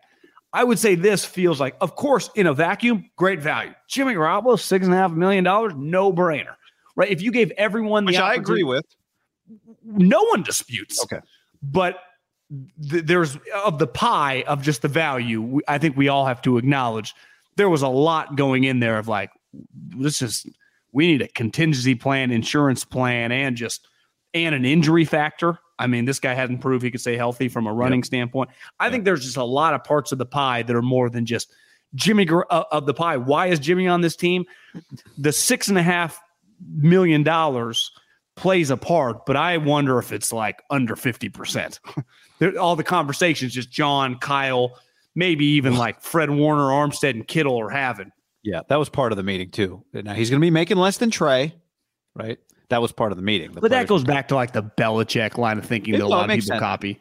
But I do. The, I I- what I keep going back to. My ultimate takeaway from that meeting was they had the meeting not because the media and the fans were going to make it difficult on them, but because Kyle understood that there were differing opinions in his that his locker room would wonder whether they just it's just natural. There's a bunch of guys. Some of them think one quarterback actually might give them a better chance, and Kyle knew that. Yeah. Which which honestly, it that's not me restating starting Trey was the wrong decision. I it's too bad, you know, if God, if they don't play that week one game in the rain, I'd have a lot easier time with it. Understanding just what he really where things were with Trey. But th- what what has happened has happened. Who the hell knows? Jimmy could get hurt this week, John. That could happen. They could be on Brock Purdy by Tuesday next week. Which in a vacuum, I would say would just be full on insanity that they've lost like is- seven players and multiple quarterbacks in three Oh weeks. yeah, yeah, yeah. But this thing has already passed full on insanity. No, I know, but from an injury, if No, no, Jimmy, right. I would say if Jimmy gets like legitimately hurt this season, they've had an insane season. How many how many teams in the NFL have lost? One team's lost one quarterback, right? All I know is he better not get hurt running the ball. No. Kyle kind of snapped and said that Jimmy should have given it. I think he's like, you got to read the end when he was he was Not his it thing, John. Not his thing. Don't put him in that position. How about that take? I, I I don't have a beef with that. I think he was trying to like show some people some stuff. Uh, on the stream, question: WTF am I supposed to make of the Raiders this year? Are they going to be awful? Well, I know this, John. They are playing a must-win game this week. The Raiders and the Titans are both 0 and 2. It's the only meeting of 0 and 2 teams in the NFL this weekend. A Belichick uh, uh, tree bowl between Josh McDaniels and and Mike Vrabel. So, a little research: five teams in the history of the NFL have made the playoffs after starting 0 and 3.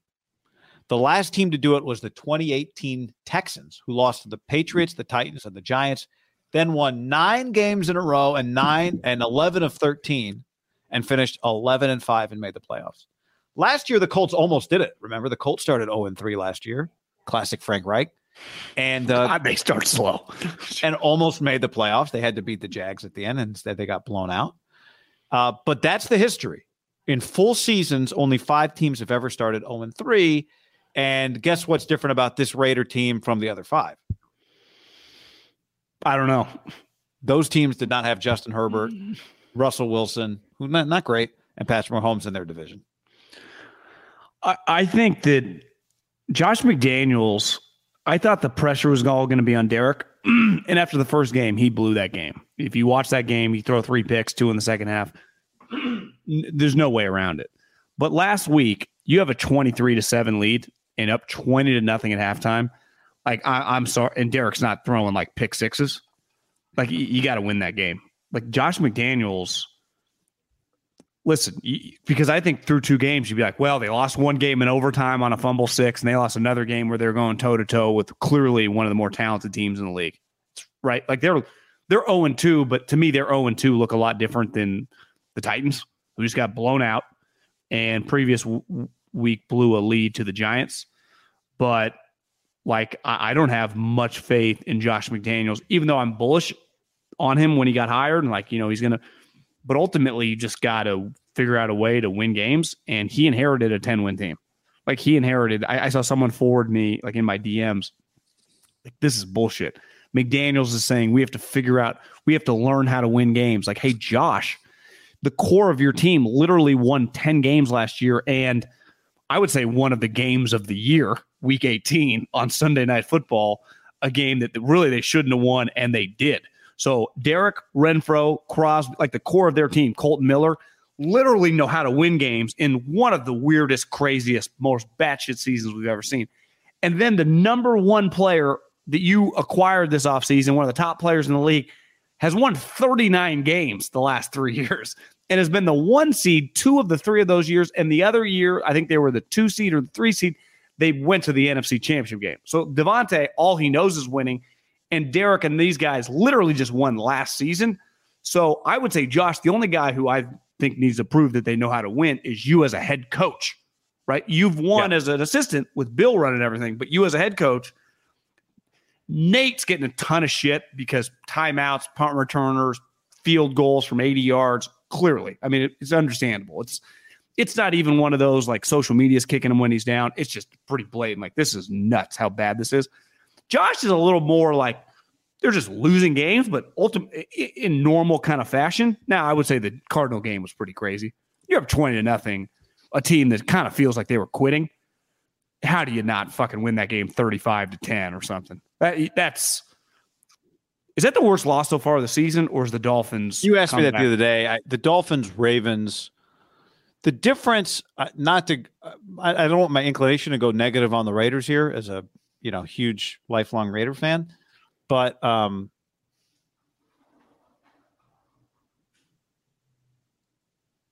I thought you froze. No, I was just pausing for effect on my comment. But uh it feels worse because it feels like they're in a worse their season is more in peril than the Ravens. Right. Um but it was bad. I mean, the Ravens were up 35 to 14 going into the fourth quarter. Like that's pretty bad. I agree. Uh, now maybe the Dolphins. Who turns out to be a better team this year? The Dolphins. Who wins more games, the Dolphins or the Cardinals? Listen, that's a devastating loss, but when you're one and zero, oh losing the second game, no matter how you lose it, it's a little easier to stomach looking back than when you're zero and one and you're up. You know, all of a sudden you're zero and two, and like you said, you're just some weird shit away from being zero and three, and your season's in shambles.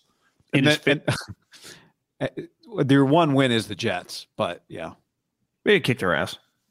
But my point is, you just win a game. Like you're one and one sounds a lot different. No one two. I know they weren't reeling because after the game, Lamar Jackson tweeted like, "Hat off, hat off to the Dolphins. Hell of a game, fellas." Like, oh, that's a confident guy. Yeah. Um, when you need mealtime inspiration, it's worth shopping Kroger, where you'll find over 30,000 mouthwatering choices that excite your inner foodie. And no matter what tasty choice you make, you'll enjoy our everyday low prices, plus extra ways to save, like digital coupons worth over $600 each week. You can also save up to $1 off per gallon at the pump with fuel points. More savings and more inspiring flavors make shopping Kroger worth it every time. Kroger, fresh for everyone. Fuel restrictions apply. What's the easiest choice you can make? Window instead of middle seat? Picking a vendor who sends a great gift basket? Outsourcing business tasks you hate? What about selling with Shopify?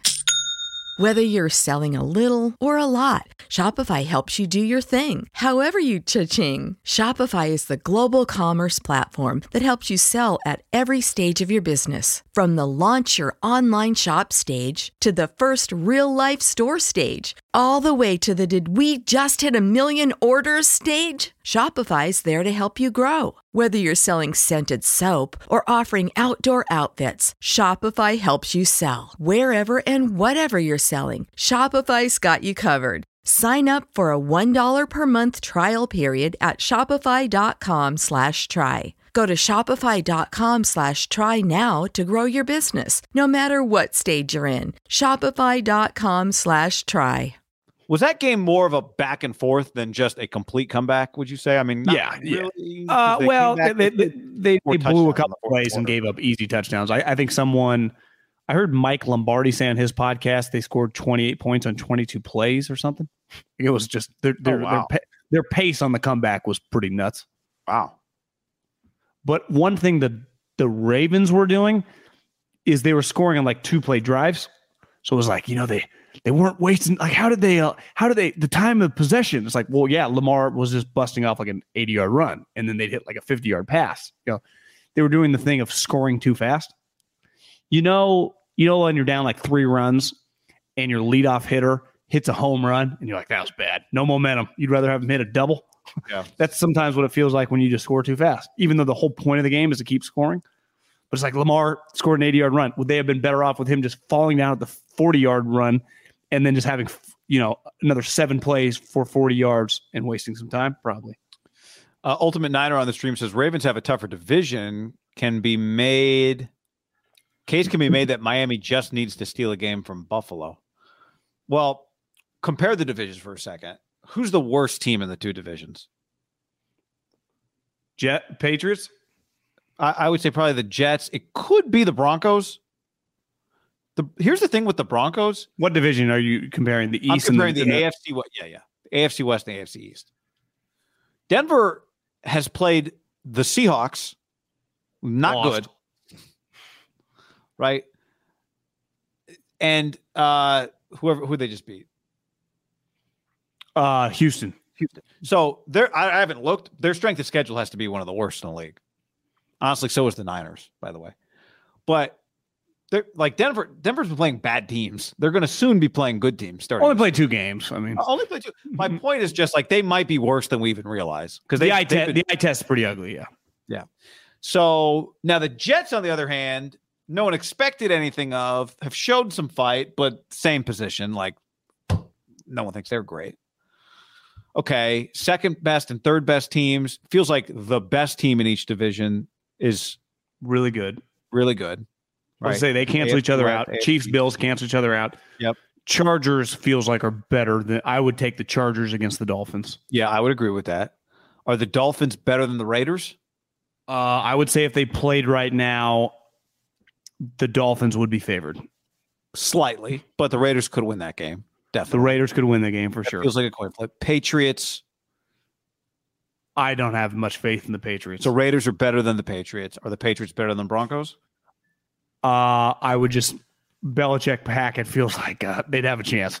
Yeah. So yeah. So the difference is just that that the Ravens AFC East might be a little bit better than we thought, right? Because I think the Jets. Yeah, one thing I watched a lot of that Browns game. Yeah. they, you know, do you know who two guys that I mean? Garrett Wilson was making plays left and right, and Breece Hall had a couple sweet runs. Like they have drafted a lot of impact players in theory the last couple of years. Well, the Browns defense is solid. It should be pretty solid, right?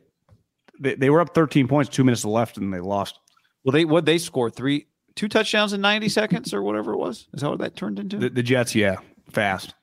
um, I think there was So- a moment I, I didn't see, didn't watch the whole thing, but I guess Nick Chubb had one of those classic like should have gone down. You know, didn't. yeah, I- didn't he have one of those last year? Yeah. I remember Gurley had an all timer. I won a fantasy back when I played fantasy because of Gurley. If he would have scored, you would have lost.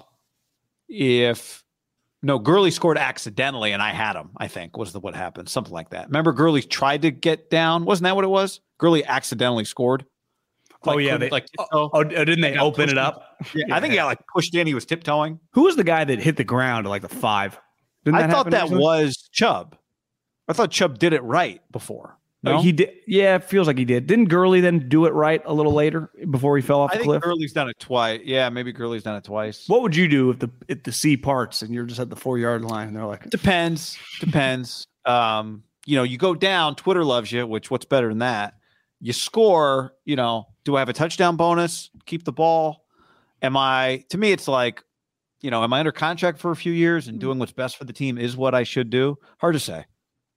week 16 massive bonus, you're at seven touchdowns. If you hit eight, it's like eight hundred thousand dollars or something. I would think I go down because now I'm really a team guy and they pay me Yeah. just because I'm such a team guy. That would be the move, ideally. So, anyway, but the point is like, this is a big game for both of these teams. Now, I don't think the Titans are very good, but the Raiders got to go prove it. Do you just Like- trust them at a 10 a.m. kickoff? What happens if Josh McDaniels misses the playoffs this year? Well, would you pick them to be a playoff team right now? Not throwing oh three. You have faith at 0 2? I think they play the Chiefs week four. I do think they've been pretty, like, I do think they've been well, they're talented. The Cardinals' loss is not good, but they have been right there twice against difficult teams to beat. So I would say they're better than 0 and 2.